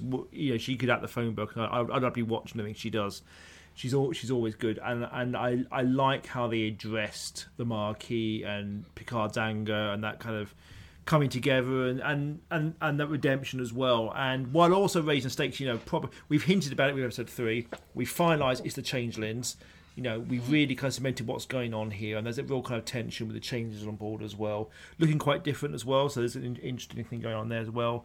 But I, I do agree. I, I think there's a a bit it's a bit grim this episode. Even the stuff with M'Talas Mm. Prime with Worf and Raffi and um, Kirk Ava, uh, what is it Avocado? Is his name? Um, Acevedo as well as as Kryn and all the all the stuff going on there with the criminal Mm. syndicate. It's good, but it's all a bit grim and dirty and and and stuff. And and I think yeah, there's it's it's not fun. It's it's good. It's good drama, good Yeah. performances. The Mm. Ro's stuff is amazing, and I, I love Imposters. because I love all the Ro's stuff, and it's, I'm going to remember it. But you're right. There, there, there's a kind of the the the fun sheen has been taken off out of with this episode. so- Yeah. Yeah, I I I was th- sort of uh, thinking a bit too much of Ro for that when I went into the Mm. fun side of this. But yeah, the more you say about it, yeah, the whole thing with Kryn and th- there is a moment that you think maybe Worf has come to the end of his story, Mm. although part of me was thinking, no, that's not how that happens. Although from that point on, when he's go, he starts lecturing Kryn and says, "No, actually, I'm losing a lot of blood. I Mm. need the answer now." Um, He gets stabbed a lot prop- this season. was he does. The thing is, if Worf says today is a good day to die, that you're guaranteed he's going to Yeah. be fine. Yeah. um, but one thing I was going to say is they've used this 10 forward holodeck set uh, for a lot of big discussions because we had the great moment from No Win Scenario where Picard and uh, Jack are talking, and then we get Liam Shaw coming in, Captain Shaw, talking about his experiences with what happened in Wolf 359. All of Mhm. this is happening in 10 forward. And we get the same thing again in Imposters, where we get that fantastic scene between Ro and Picard, where they've got their Yeah. phasers drawn on each other, um, and it's like, "Do you trust me?" And you can see that Picard, no, he doesn't trust her, but they're going to work together for the sake of what's going on because they both know that that person's their only Yeah. way It's- out it- of what's going it's on. it's another powerful scene. That moment, that building, bubbling anger between the both of them. Again, you, we we know they're great. Patrick Stewart, Michelle Forbes are great. So good together, and that bubbling anger as they get more, and more, and more. You actually generally think they're going to shoot each other. You know, it's like it's literally Mm. like, Yeah. and, and then they come to that kind of consensus and they agree to work together, and then of course it all falls apart. So yeah, really good stuff. But hey, um, Yeah. the bounty though, that's a lot of fun. Off. I'm just trying it out.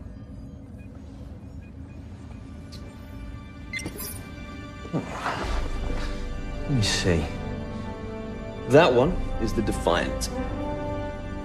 Mm, that's the New Jersey.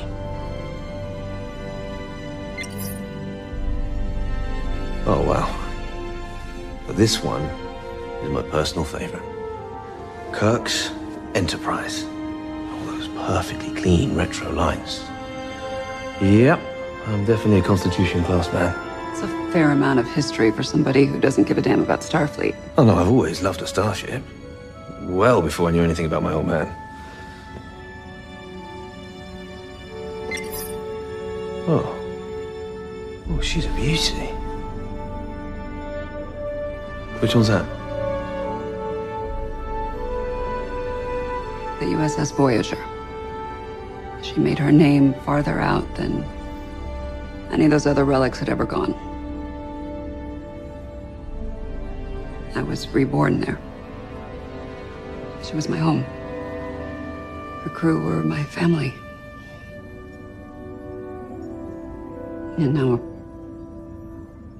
You're just trying to find another. We all long for connection. We're all just a little bit alone, aren't we? Stars in the same galaxy, but light years between us. Oh, you are definitely your father's son. He too has a knack for the um, poetic drive-by observation.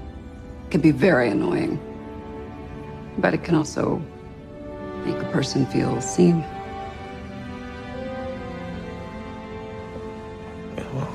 I can't say being equal parts irritating and endearing isn't entirely unfamiliar. Ah, oh, what's that one? That's a. Is that a Klingon bird of prey? The HMS Bounty, pulled from the bottom of San Francisco Bay. Yeah, right, the whole whale thing. Story goes they had a hell of a time finding it. Disappeared.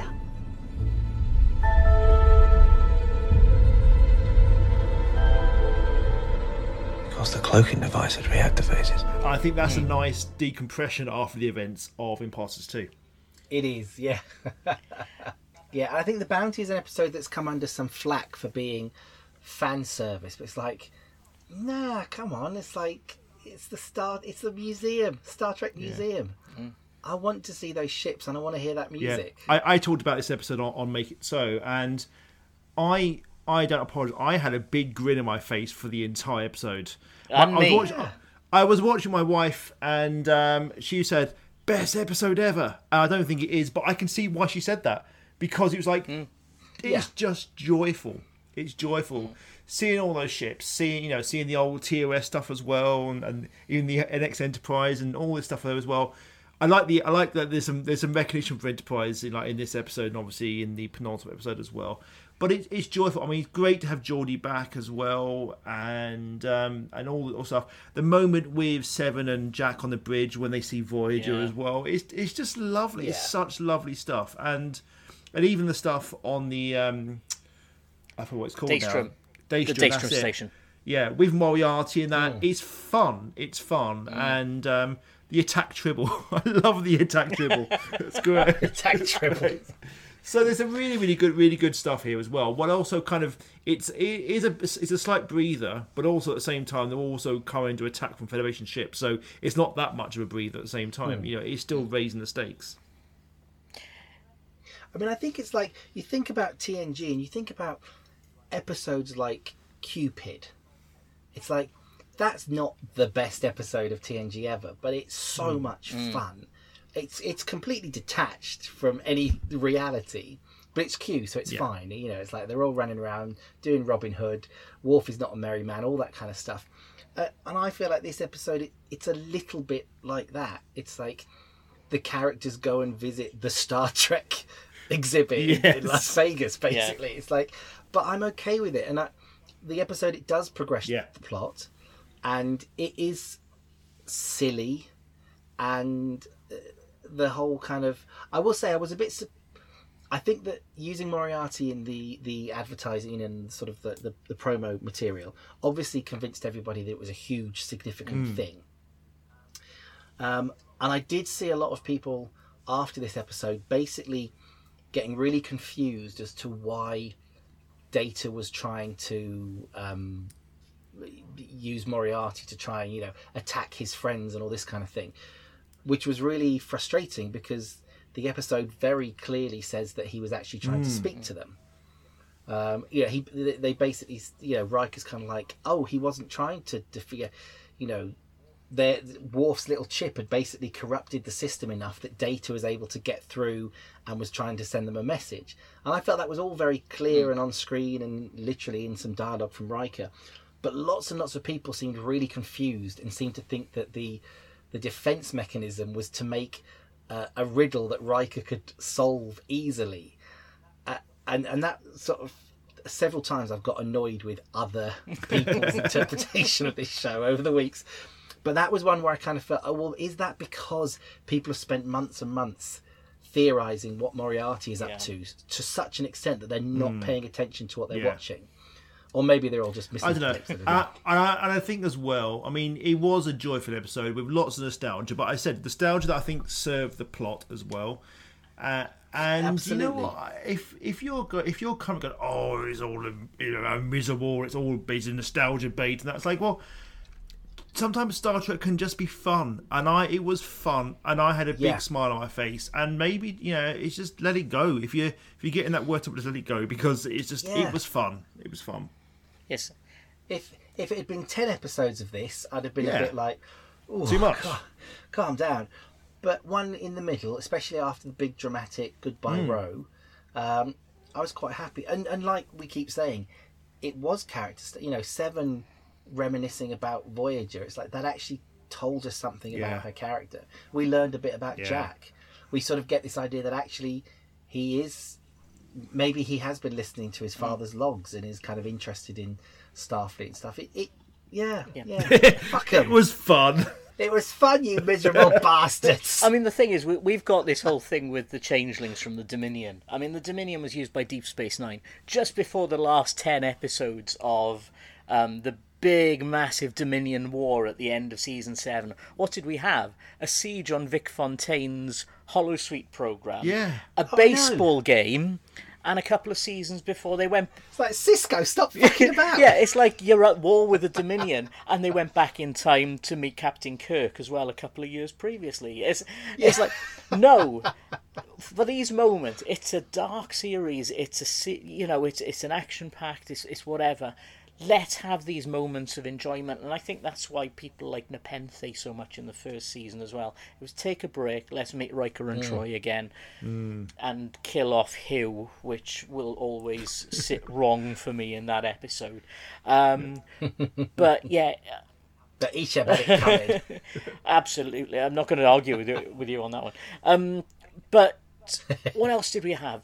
We had moments of Seven of Nine looking wistfully at Voyager when she was talking to Jack on the bridge. Um, we had the fantastic moments as well. C sharp, A flat. Are you trying to play a song for us? Some sort of a tune? Yes, yes, a maddening melody, a saccharine song, one that I cannot get out of my head.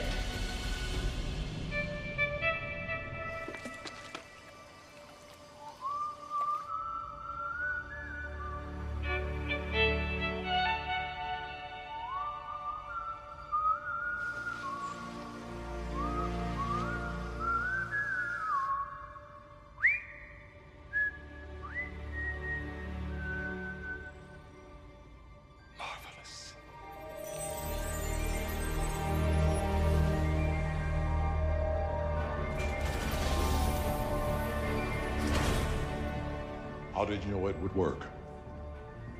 I shared that tune decades ago with another dear friend. One who dreamt of crows and aspired to thwart Moriarty with the intellect of Holmes. Somebody who couldn't whistle worth a damn.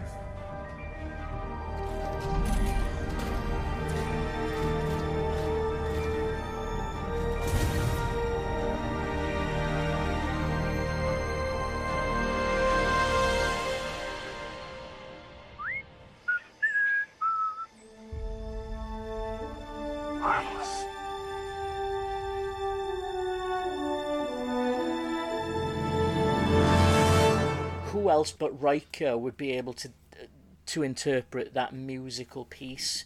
Yeah. And it was I all lo- about I love- Pop goes I- the weasel. Pop goes the weasel. Yeah, I love that. And the flashback. music- Yeah, he's yeah. The flashback that Hollywood was amazing. I love that. I had a big grin on my face, mm. but but also So the nice. fact that yeah they used he that he's a jazz player that he, he he gets music as well was great. Used to really good Yeah. effect. Yeah. Even things like like the the the bird of prey, the HMS Bounty. It's like you think. Okay, people going really, but they use it. They use the cloaking device for the rest of the season, and it has a purpose. It, it all has Mm. a purpose. Yeah. Yeah, oh my god, so excited to hear the music from Mm. Star Trek Yeah. 4. Because you kind of, you almost take it for red and you kind of, oh yeah, we're going to have little, little twiddles of Voyager and all that kind of stuff. But of course, Star Trek 4's soundtrack is, is also like really left field in terms of other Star Mm. Trek soundtracks. So I was really happy to hear a little twiddle of that funny, jolly Yeah. 80s, you know, action comedy soundtrack in there. It was, it was that was, it was brilliant. Grinning from Yeah, because to it wasn't ear. Jeff Russo that did the music for this series. It was somebody else, and I've, I've temporarily. F- It yeah, was, um, yes. Um, I've just yes, forgotten his same, name. Bart. Same with and me.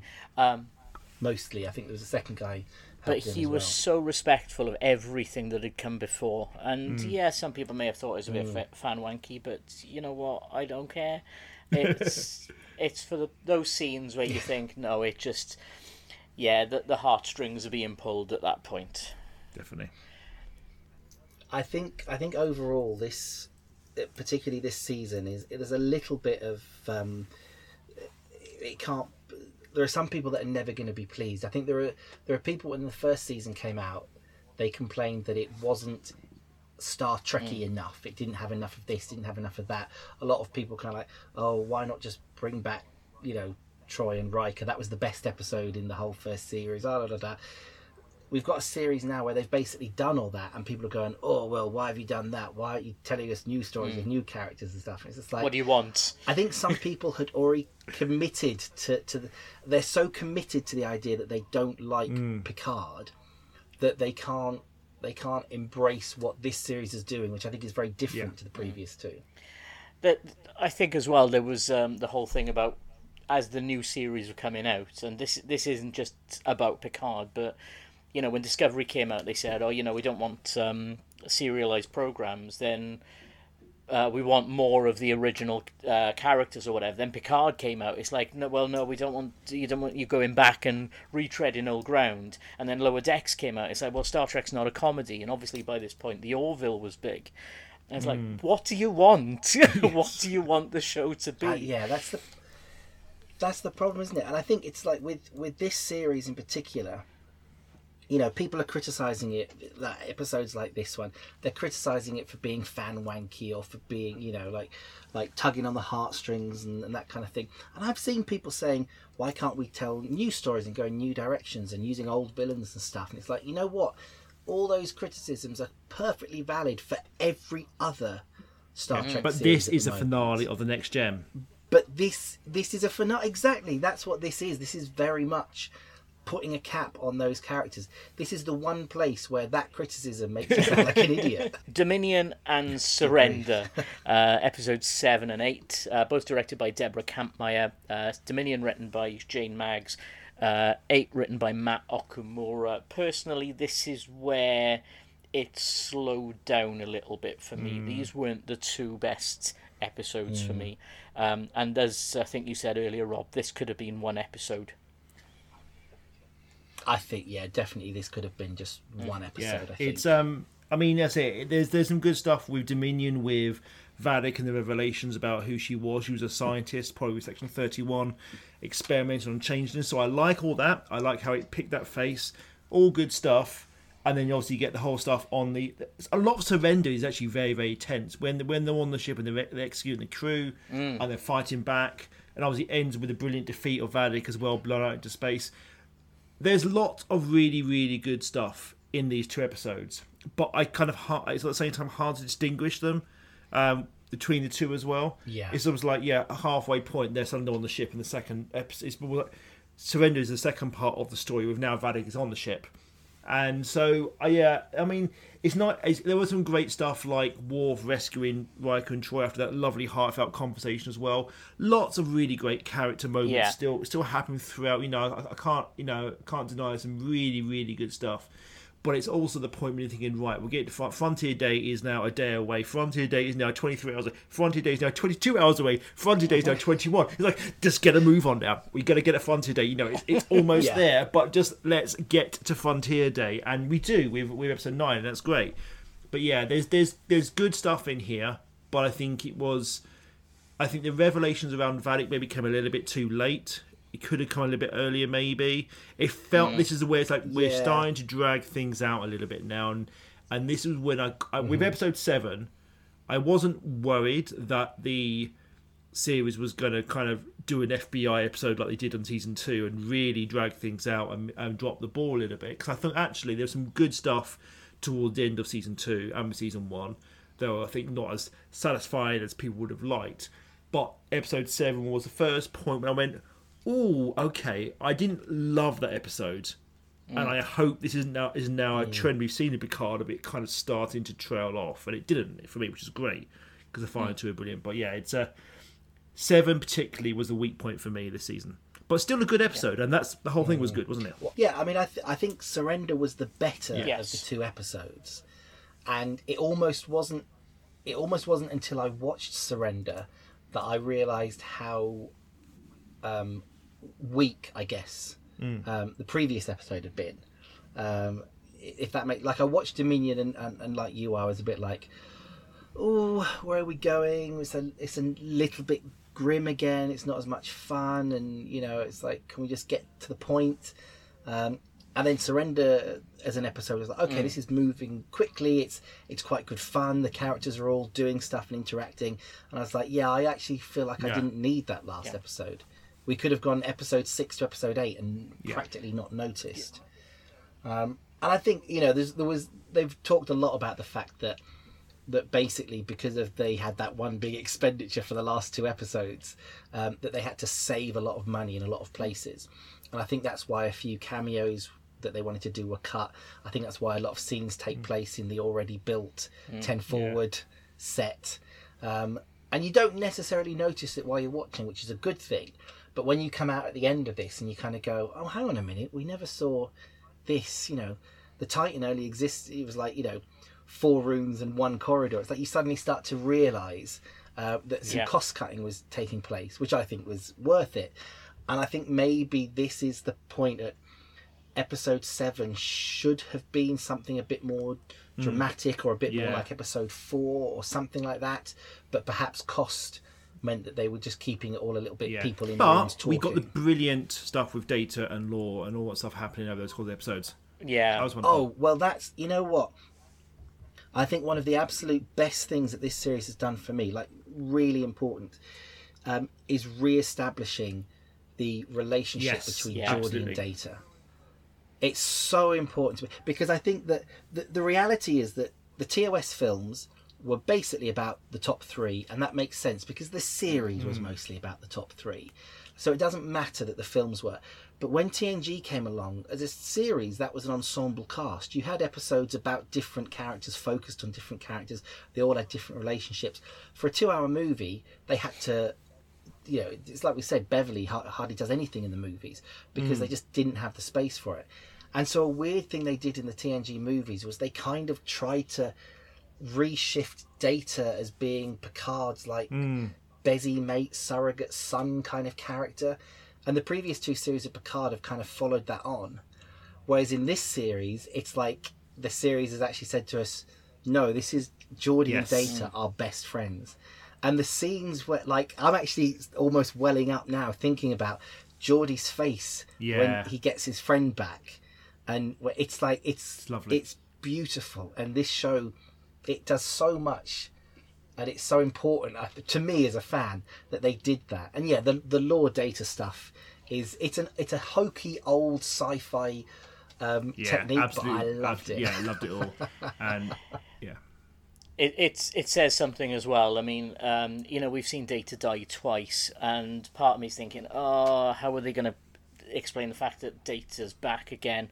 But the moment that you see Data and Geordi together again, it's like, you know what? I don't care. yeah, I I I just want to see Yeah. this um, because the moment the data's first activated again, the very first person he sees is Geordi.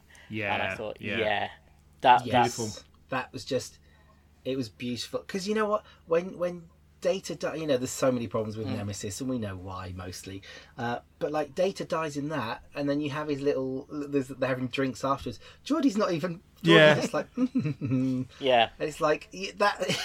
it's horrendous. And then twenty years, I, I kind of feel like the data that that we saw in in um, season one of Picard, um, I don't feel was the true it's data. a backup program, I think. I think you know. I mean, it's like it's yeah, exactly. I mean, I know there's the concept that you know he. I mean, ultimately, you could just keep rebooting him into new bodies. You could have a whole team of datas.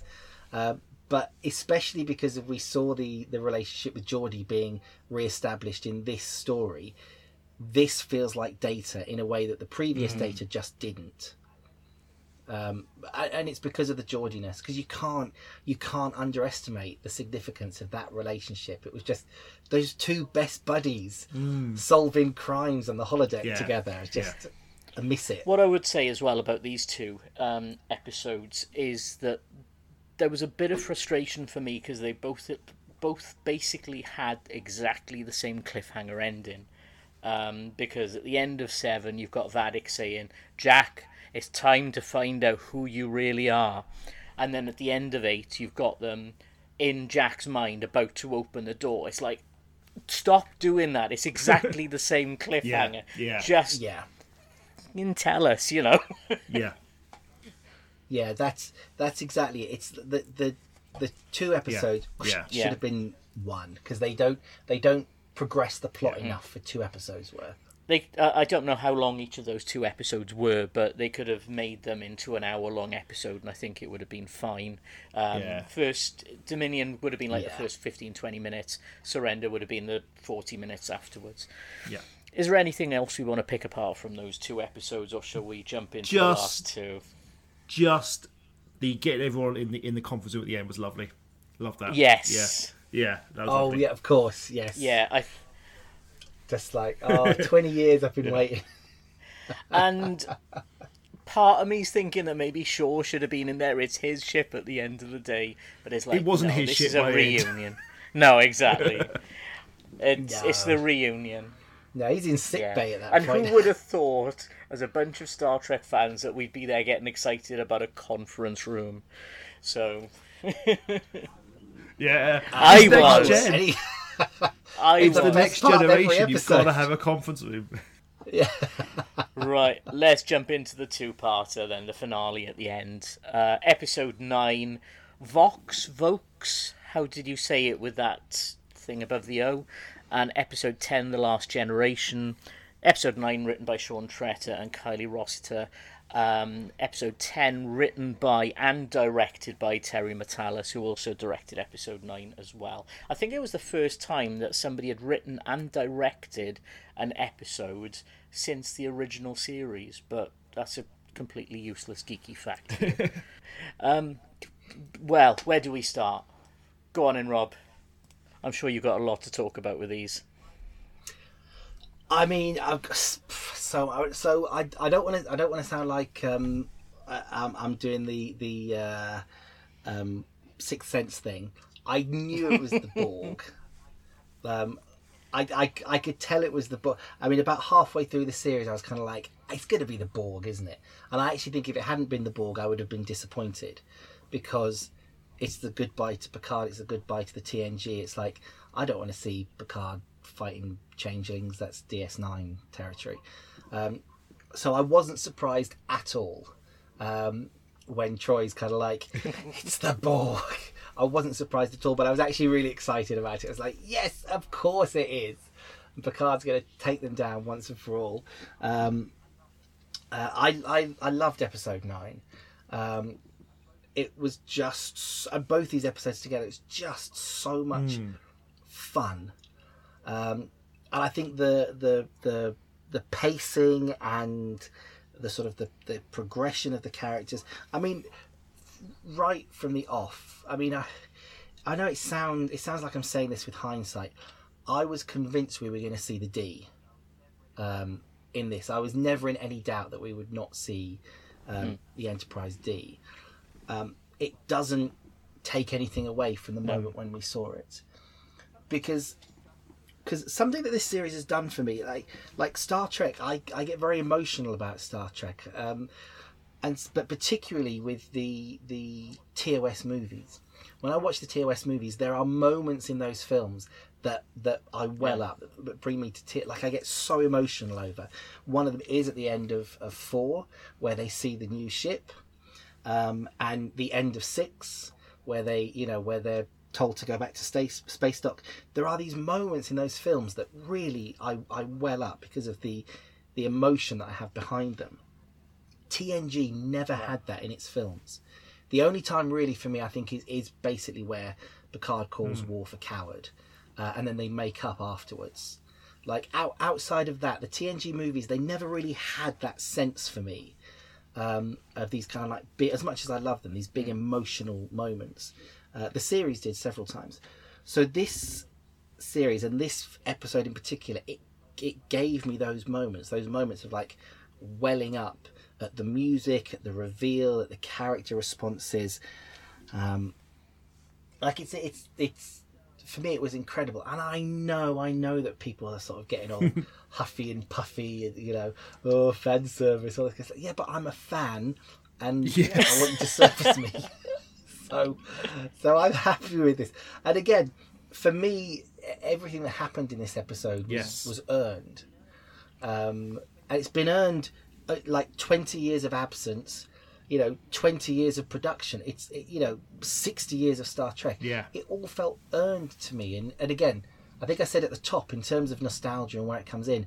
I wanted this. I was asking for this. I didn't want to see a new story going forward. I wanted to see the Enterprise D because I'll fess up to this. I can't stand the Enterprise E. I really dislike. I really dislike it. I dislike the design. I hate all the Arrowhead ships. Um, I love the Enterprise D and I love the the um, Enterprise A. Those are kind of like my two yeah, favorites. yeah. yeah, Um, He's great. So, so it was very important for me uh, to see the Enterprise D back with these characters. Sorry, I'm kind of. I mean, I've barely touched on the previous like 15 minutes of the episode. Yeah. Um, It's all right. But it's a great. Pa- pa- Apparently, Worf crashed the E anyway, as always. Where Yeah, that's Let's see. see, that's brilliant. It It's wasn't his that I really fault. enjoyed. Yeah. it wasn't his fault. I love this series because I'm a big fan of um, hand wave dialogue. Mm. Like I, I will accept an awful lot of things in my in my, especially something like Star Trek. If you give me a little bit of dialogue that just waves it away, mm. Mm. um, I don't get I don't get bogged down on on the canon and the the this happened there and this happened then. So when you kind of go like, oh well, isn't the Enterprise E a better ship to use? And wouldn't that be a better ship? And isn't it more powerful? And is that not connected? Is the Enterprise E out of commission? That little line of like, well, we can't use that one, and Worf saying it's not my fault. I love stuff like hmm. that because it just it just dismisses stuff, and you don't have to worry about it. You can just move on. yeah, And and I love the fact as well afterwards when Worf is saying, "Oh, but the E had better weaponry and blah blah blah," and everyone just says, "Just shut up." And it's like, Yes. even Yeah. in this era, Worf is completely shut down. yeah, loved it. Again, Worf was You- amazing. Yeah, Yeah, you're saying as well about uh, just you know the emotion there, seeing the ship again. I was watching it and I felt it welling up inside, and it's like I can't believe I'm seeing this, and I genuinely thought I was going to burst into tears. And there's a video I've seen online of, of a next generation fan who was watching it. His partner's filming him, and he's standing there watching them going onto the Enterprise D bridge, and he's got tears streaming down his eyes. And I thought, I'm there with you, mate. I'm absolutely there with you. Um, Data had a great line in episode nine as well, where he says, "I hope we die quickly." yes, yeah, love that. Um, but he's got such a lovely moment as well, where Picard is saying, um, oh, "Sorry, Picard has got that moment, and he says, "Is there anything I can say to help?" And he just touches him on the arm. Oh, Yes. love that, love that. Yeah, Yeah, It's brilliant. yeah. and I mean, there were so many moments, weren't they? I mean, I was I, I actually watched episode. I had COVID when episode nine was on, so I was quarantined in my bedroom. I'd been there for several days by that point, but I was kind of like feeling a bit sorry for myself. And so I, I almost like had, I kind of thought, well, yes, there'll be Enterprise D, but how are they going to do it? Because it's obviously half it's been destroyed. I like how they got around that, and it just brought me joy to see that. I was lying in bed watching this episode. I was like, oh, this is lovely. Just to see an Enterprise D, seeing Yeah. that bridge and the carpets, and it's, oh, it, it was great. carpets. Yeah, it was great, and and, and maybe and maybe the kind of like the kind of slightly nostalgic conversation about carpets and all that stuff. Maybe maybe could have felt like it was dragged on, given them the massive stakes of what happened previously. You know, everyone. I oh. love love the idea of the kind of genetic assimilation of all the young people going and how, how it worked with the changelings and how it all came together and it felt like a kind of a complex but quite insidious but quite well thought out plan the idea that everyone going for transport has been slightly assimilated by a genetic component and uh, I'm, I'm looking forward to revisiting best of both worlds to see you know to see does it actually tie up the idea that was this kind of seed planted in picard as well? So yeah again so many really good things so many really good high stakes before you got to that joyous finale as well. I mean i love seeing enterprise d. I love that it was back. Um, I I prefer the exterior of the E, but I love the interior of the D. So, but uh, that's, that's where I stand on it. But um, so yeah, but I'm okay with the fact that he wasn't there. I I knew why it had to be the D anyway. So yeah, it um it, it worked for me. It was a, it's a real high stakes. I love seeing Shelby. Like the I love the the callback to Archer's Enterprise and how that kind of finally kind of put it in place with canon because it's always been like, oh, how does it really fit? So I like Yeah. Again all that stuff was all that stuff was lovely and the idea of the entire fleet being basically turned to a Borg fleet, you know, it really raised the stakes, but also it wasn't universe ending. It wasn't Discovery. The whole universe is dead. It's like yes, it's Yeah. big stakes, but not big big stakes. It's it's Earth that's under threat, and I really like that. And it was a really great conundrum. And yeah, I kind of made maybe again COVID brain was like, oh, it's the Borg, great, it works, it works. Maybe because the Borg we knew so heavily before, I wasn't as expecting the Borg personally, but Mm. I think it worked, and I think you're right, it had to come back to the Borg. And actually, as a massive DS9 fan, I like the changes were involved in the ramifications of the war and a splinter group, but it couldn't really be Picard versus Changelings because that's not his destiny. It's it's He has no resonance. No, exactly. Yeah. So you, you never saw them in Dominion War. Maybe if they, if, if like one of the films had been set during the Dominion, War, I know Insurrection Yeah. is, but it's not, is it? So, um, but maybe if they'd done something more with the Dominion War stuff, you could have had a little bit there. But no, I think that's for the DS9 crew to deal with. If you're going to deal with that, this Yeah. the Changelings worked as a splinter group, but it had to be the Borg, and yeah, and it had to be the, almost the Borg Queen at the end, and all came together was wonderfully done in the finale too. My thoughts going through the first few moments of Vox um, were obviously we're sent straight back to that corridor and seeing uh, Deanna about to open the door. And as I said, based on the previous two episodes, where it's like, oh, we're about to find out who who you really are, and those two big reveals. My thought processes for that first couple of minutes were, finally, no. oh yes, we're back Yeah. there. Finally. Oh.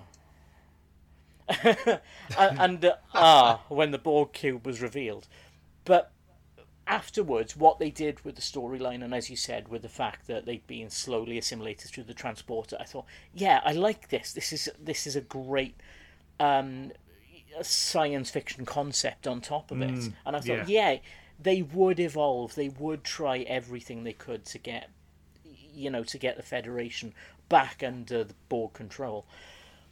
But there's one thing I've got to say as well, which we haven't addressed from the whole Enterprise D thing. There was one thing that I almost burst into tears from Majel Barrett's voice as the Mm. computer. Uh, yes. Lovely. Yeah, that was just. Icing on Just the cake.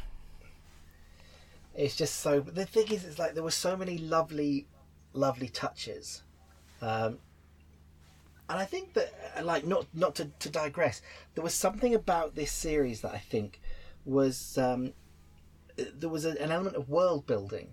Like I feel like this era of Star Trek, we haven't told any stories in it properly for a while.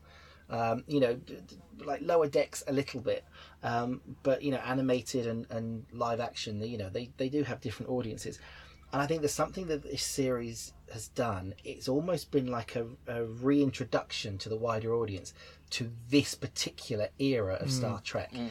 and all those little touches. You know, obviously Majel Barrett is a is a beautiful callback, um, but all those little kind of like design touches and little again the stuff that people complain is is fan service.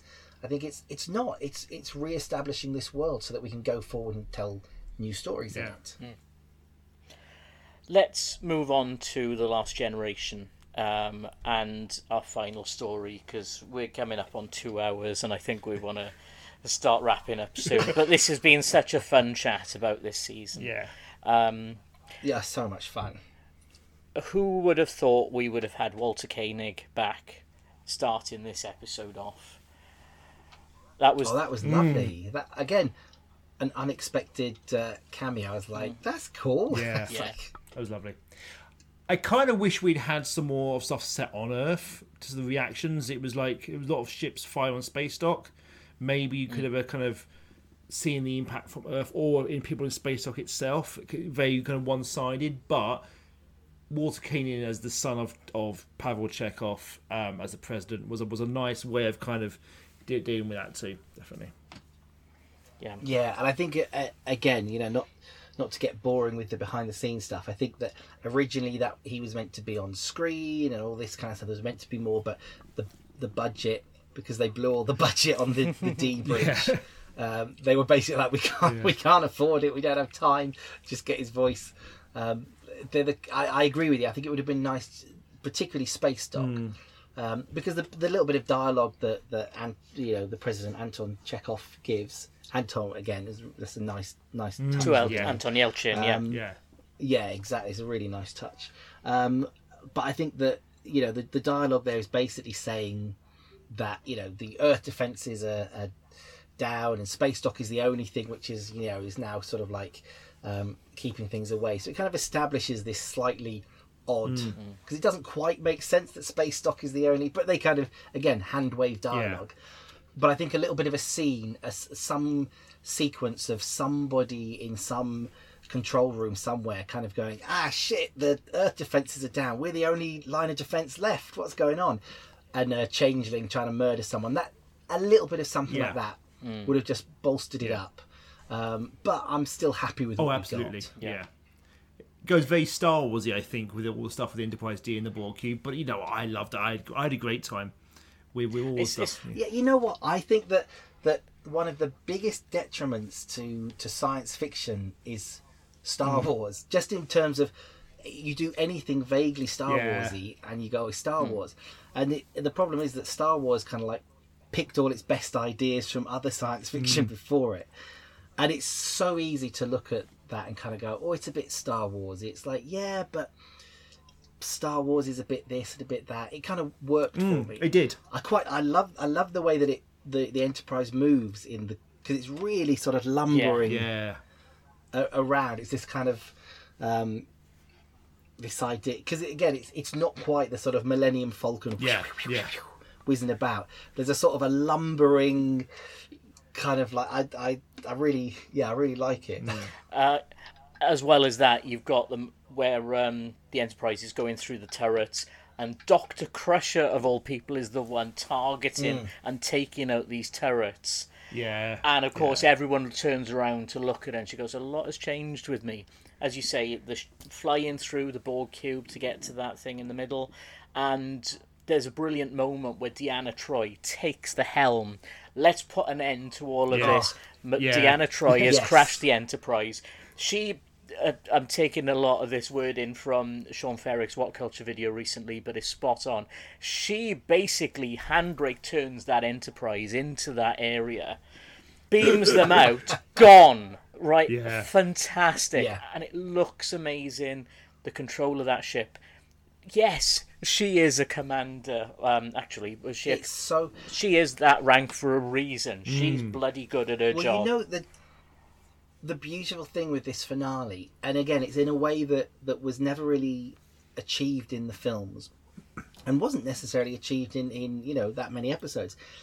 Every single person um, contributes to that sort of finale rescue part. It's like you know, it's not a, like Troi, like you say, she literally. I mean, again, it's it's beautiful. It was beautiful when when she suddenly uh, finally her powers are useful. like again, it's the big it's the big cliche that you know that her powers are basically useless on the bridge and that she crashed the Enterprise. Whereas here at the end, boom, powers steers the ship. Bang! It's like thank you. Put that to bed. Troi is is badass. Yeah. Um, but everybody gets, and like you say, like like uh, uh, Beverly on on weapons and and data, ba- data basically being allowed to let Yeah. rip, Yeah. And almost having that that now human um, emotional ability to have confidence. Why am I sensing Because like enjoyment? previous. yeah, exactly. It's like, well, that's the other thing. This episode is so much fun, and it's so funny. Mm. Like, like, like when Riker takes Worf's sword, like in the middle of all that, he's just like, "Shit, I had no idea this was so heavy." And, it's and of brilliant. course, Worf's saws are fun line about why didn't you shoot the first Yeah, place? that's Brilliant. it. It's Swords are fun. it's, oh, and, and, and Worf so snoring much. on the ship afterwards, we sat in Deanna's seat snoring. Oh. It was just beautiful, beautiful, brilliant, Beautiful. brilliant. Beautiful. We again, there's there's a. s- I know I keep talking about the the films, and, and I think that the reality is that we know this is sort of this has been a, a kind of a trying to rectify something that was missing in the films. The the biggest thing about the TOS movies is that there was a big gap between the series and those films, mm. And the sort of the the overreaching character arc in the TOS movies was about age and do you have a significant role? Do you have a place? Who are your family? These are all themes that were constantly tackled across those movies with Kirk. Of course, the, the TNG movies, they never really had that because they just went straight from the series into the films, and the films, in terms of timeline, were just like other episodes, and so the characters had no kind of off screen development. What this series has done is it's given us 20 years, so you come back, they've some of them have got kids, they've moved on, they're doing different things, so it's all about the Mm. relevance and how relevant they, they are. And it also means that you get the comedy of Worf falling asleep Yeah. afterwards because he's like he's an old Klingon now. It's like the it's it's so so fun. Before we talk um, the kind of the ending, um, I briefly want to mention Alice Krige is back as the Borg Queen, which was great. Um, you know, obviously it was CGI. We weren't going to get Alice Krige back in a Borg Queen suit, but it was great. I think to have her back as a finale. And the Borg Queen herself was quite nasty, wasn't she? She wasn't CGI, Baz. Wasn't she? I thought she no, was. she- No. no, that was a practical effect. She was an actual Ah. actress that they hung on the hung on the wall, uh, and they Al- basically Alice, lip synced it all. assimilated another actress. oh, okay. But obviously, Alice herself wasn't going to be hung on a wall for like six hours. Yeah. Yeah. Um, I've got her name here somewhere. Hang on a second. Uh, ironically, I think it's something like Jane Seymour, but there's a middle name, which obviously means it's, It's not like a the double-barreled. uh, yeah. Yeah. Uh, hang on, the last generation. Probably should have had this ready before we started, but hey ho. um, It's like Dorothy Warner Archer or something like that. or maybe it's just an anagram of Alice Krige. That's what it is, isn't it? it is. oh, come on, scroll down, scroll down, scroll down. Jane Edwina Seymour. Oh, cool. So yes, she was a practical effect, um, done all in camera. So yes, that uh, that wasn't CG, um, Wow, which is even wow. more impressive. Absolutely, yeah. So uh, it was great that we got Alice Krige back as the voice, though. I think uh, going back full circle with First Contact as well, that I thought was really good. Yeah, I loved the whole Giger-esque look of her as well. It reminded me very much of Alien, uh, Alien Queen, and that. Um, and it was also Species. Do you remember that? That was dreadful, but you Yeah, know, yeah. another I know what you Giger mean, film. Giger film, And it's Um, many straight to DVD sequels. Yeah. Species fifty-eight. Are we still doing Yeah. this? Yeah. And the other thing as well, before the um, the farewells as well, was um, Badass Seven taking out the uh, kind of not taking out, but kind of taking on the fleet. You know, but the kind of whole uh, decloaking kind of guerrilla attacks as well was was pretty badass as well. So that, I, I, that's cool, cool moment for Seven as well. Yeah, I Yeah, think that kind of you know what I was saying a bit earlier about how Sevens had like an arc throughout all the seasons. Mm. Um, it was really nice to see her have that kind of, especially because you know she and Raffi, their relationship maybe got a little bit sidelined. It was quite nice to see them side by side, commanding the ship, just kicking ass in the way that we Mm. like people to do every so often on Star Trek. And then next time they can do some diplomacy, but a little bit of kicking ass. Yeah, definitely. Yeah, I was looking today actually. The um, there's a new SFX uh, interview with Terry Matalas, and apparently um, they said that they put the Seven and Raffi thing on the back burner to make sure that they could be side by side in command of uh, the Enterprise G. Well, shall we talk about it? Shall we talk about the Enterprise G and the finales then? Yes, Yes. there are a number of endings to this because, as we find out, once they sort of defeat the Borg, we're then thrust one year later. And we've got a number of endings, including the shutdown of the Enterprise D, the uh, the, the moment between Raffi and Worf, which I thought was brilliant. Mm. Um, obviously, we've got Jack Crusher then go into the Enterprise himself. Then we've got the moment in the bar. Yeah, apparently the, the whole thing, the bar took about. Was it? They, they actually recorded like forty-five minutes of footage of Yeah. them playing cards. I can But I hope that footage we can get that somewhere. I just want to watch that. Yeah, yeah. I I hope it's on an, on an extra somewhere on, on the Blu-ray or Yeah. something because, uh, I, I, and I think as well is I think what, while the stuff actually at the bar was lovely, I think that was really just the actors basically be, almost being themselves, wasn't it? Playing cards. It was lovely. It was the Oh, kind of. yeah. It, but it, it was lovely. I think it was well earned. And I love, and a lot of people said they would, they kind of hoped that the the ending would almost be a callback to the finale of All Good Things with them playing Mm. poker, and I, and I really like how that kind of mirrored that as well. Yeah, I think it's lovely because I think that you know as as much as you know all three of us have enjoyed all three series of Picard and you know I think we we all have, find merit in the various films and stuff.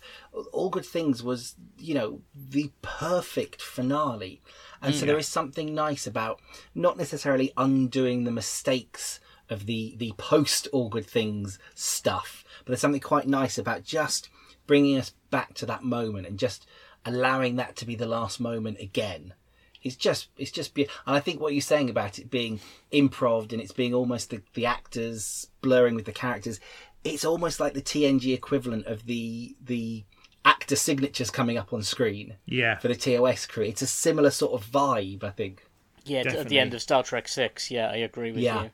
Yeah, you could see how much they are friends in real life, and you can imagine something like that that happening in real life, not with Picard, Riker, Troi Crusher, and that, but with Patrick Stewart, Jonathan Frakes, Brent Spiner. You can imagine them all just getting together. Having a drink, and they have as well because they've remained friends Mm. since Next Generation.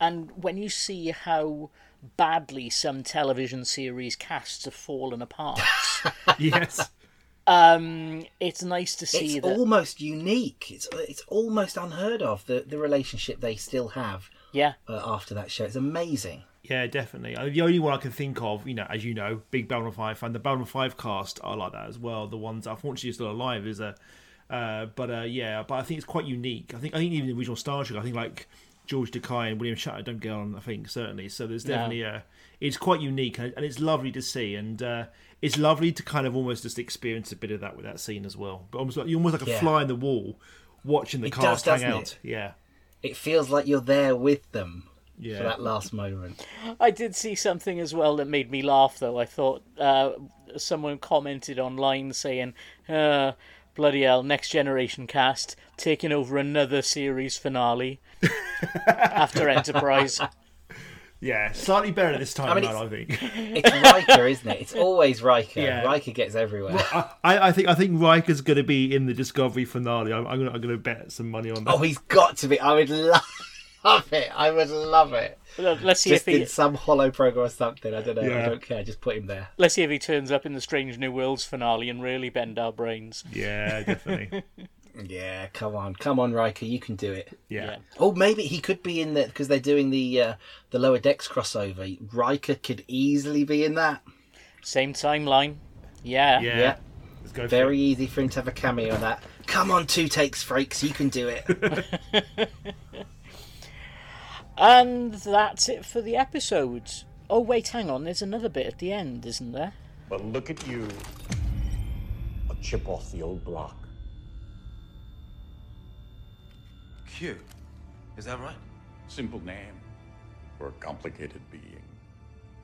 My father told me all about you. I thought you were dead. Oh. And here I was hoping the next generation wouldn't think so linearly. Young mortal, you have much ahead of you. You told my father that humanity's trial was over. It is, for him. But I'm here today because of you. You see, yours, Jack, has just begun.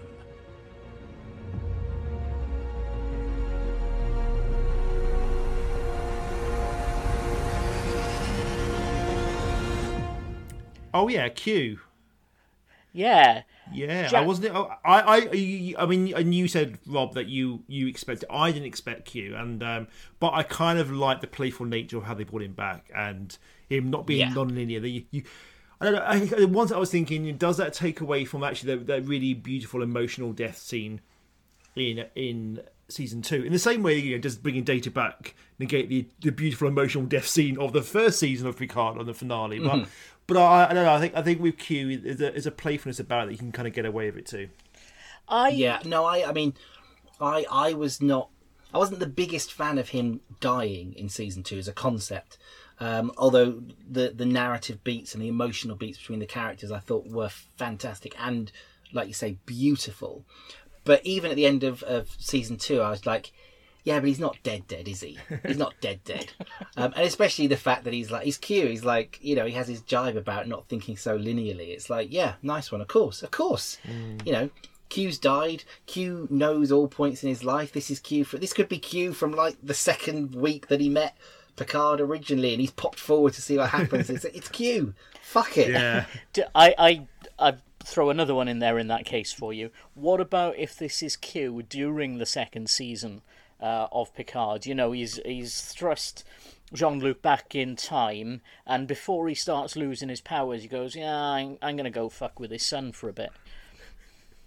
Yeah. I mean, you know what? To be honest, I don't think it even needs to be that complex. Like the, the when Q comes back and says goodbye to Picard, that could very well be P- Q that is sat there at the end of the universe, at the end of all existence, Mm. and he's got like five minutes before all existence snaps out, and he goes, "Right, I'm going to go and see Picard, and I think this is a good time to visit him." And then anything, he, eh, but he's already done everything before, so yeah, I don't think it even needs to be that that rigid. So- as, as Q said, we don't need to think so linearly. So it's not just this Q die in, but the whole continuum die in. Well, I mean, maybe who knows? Maybe that's what I mean. It's like they they've kept it nice and vague, which is which is good. Yeah. Um, and and I, you know, I don't think it. I don't think it really matters. I think it only matters to people who want to get annoyed about it. Yeah, I agree. I agree. You know. yeah. The- big thing that really had resonance for me though was the scene with Picard and Jack in the Yeah. collective, um, uh, and and the dialogue there, and just the the performance between the two actors um, was just beautiful. And I love the fact that this so much of this sort of like rested on that very personal, um, very personal moment in the Mm. story. Um, and it, it sounds really cheesy because I've got kids, and it really hit the dialogue really hit me in in a weird way. Uh, you know, as as someone with kids, I was kind of like, wow, sh- uh, um, which I almost Mm. didn't expect um, in that moment. It's like. And it, I think that was just a beautiful. It was all all action, but it was also It all was ab- character, abs- which is what I, which is It, what I looked- want. it looked great, and actually, didn't he look great as well? The kind of Locutus style look that um, Mm. he had as well was brilliant. Yeah, Loved it. Do, do you know what? I could carry on talking about this for more, for like several more hours, but I think we better start wrapping it up. Um, I think we have spoken about most of season three. There's still a lot that we can touch on, but um, we've reached the end of our Star Trek Picard coverage here on Beyond Farpoint. But we will be back next month with a look back at the episode All Good Things. Now, this episode is appropriate to us as the topic because it will sadly be the last episode of Beyond Farpoint. Uh, we've had an amazing run here on Holosuite Media, and we want to thank Steve Roberts and Kyle West for giving us our chance on this network. There's still plenty of Star Trek content content to enjoy here on Holosuite Media, though, with the Fire Caves and the Janeway. But this isn't the end of our journey. Baz, do you want to say what we're going to be doing next? Yeah, so as you all probably know, that um, both Geoff and I and, and Rob as well. Actually, we we do a lot of podcasting over. We made this, so um, I know um, I've, I've, I've got a few podcasts over at the moment, and we are actually going to be joining the Make It So podcast, the existing Star Trek Picard podcast over at We Made This, and we will be continuing monthly discussions over there, looking back at legacy shows of Next Gen, but also DS9 and Voyager as well, and possibly some other shows as well. So we will be continuing our Star Trek discussion over on the We Made This network at the Make It So podcast, probably starting from around June time. Yeah. So, yeah, that's where you can catch us going forwards. Uh, thank you, Rob, for joining us. Where can we get hold of you? Oh, thank you very much for having me. Uh, well, you know what? The easiest place um, is Twitter where my handle is uh, at Four Ducks, which is F O R D U C K S. Uh, like Baz says, I, I, do quite a few bits and pieces on the We Made This network, um, including the You Have Been Watching British Sitcom podcast. But generally speaking, if you check out my Twitter, anything I'm working on or guesting on, I, I pimp it out there. Fantastic. Baz? Yeah, br- briefly, yeah, we made this. Um, TARDIS Crew Dot 2 podcast. I host my son Ben, and a Dream Given Form Babylon 5 podcast. And while it's still around, generally use Twitter, so anything my books and my podcast you can find there at Baz Greenland. Yeah, and I can be found at Twitter at NCC underscore 17 Formula One. Thank you for listening in this month, and we will see you next month for the final episode of Beyond Farpoint. Take care, everyone. See you next month. Bye bye. Let's see what's out there. Engage.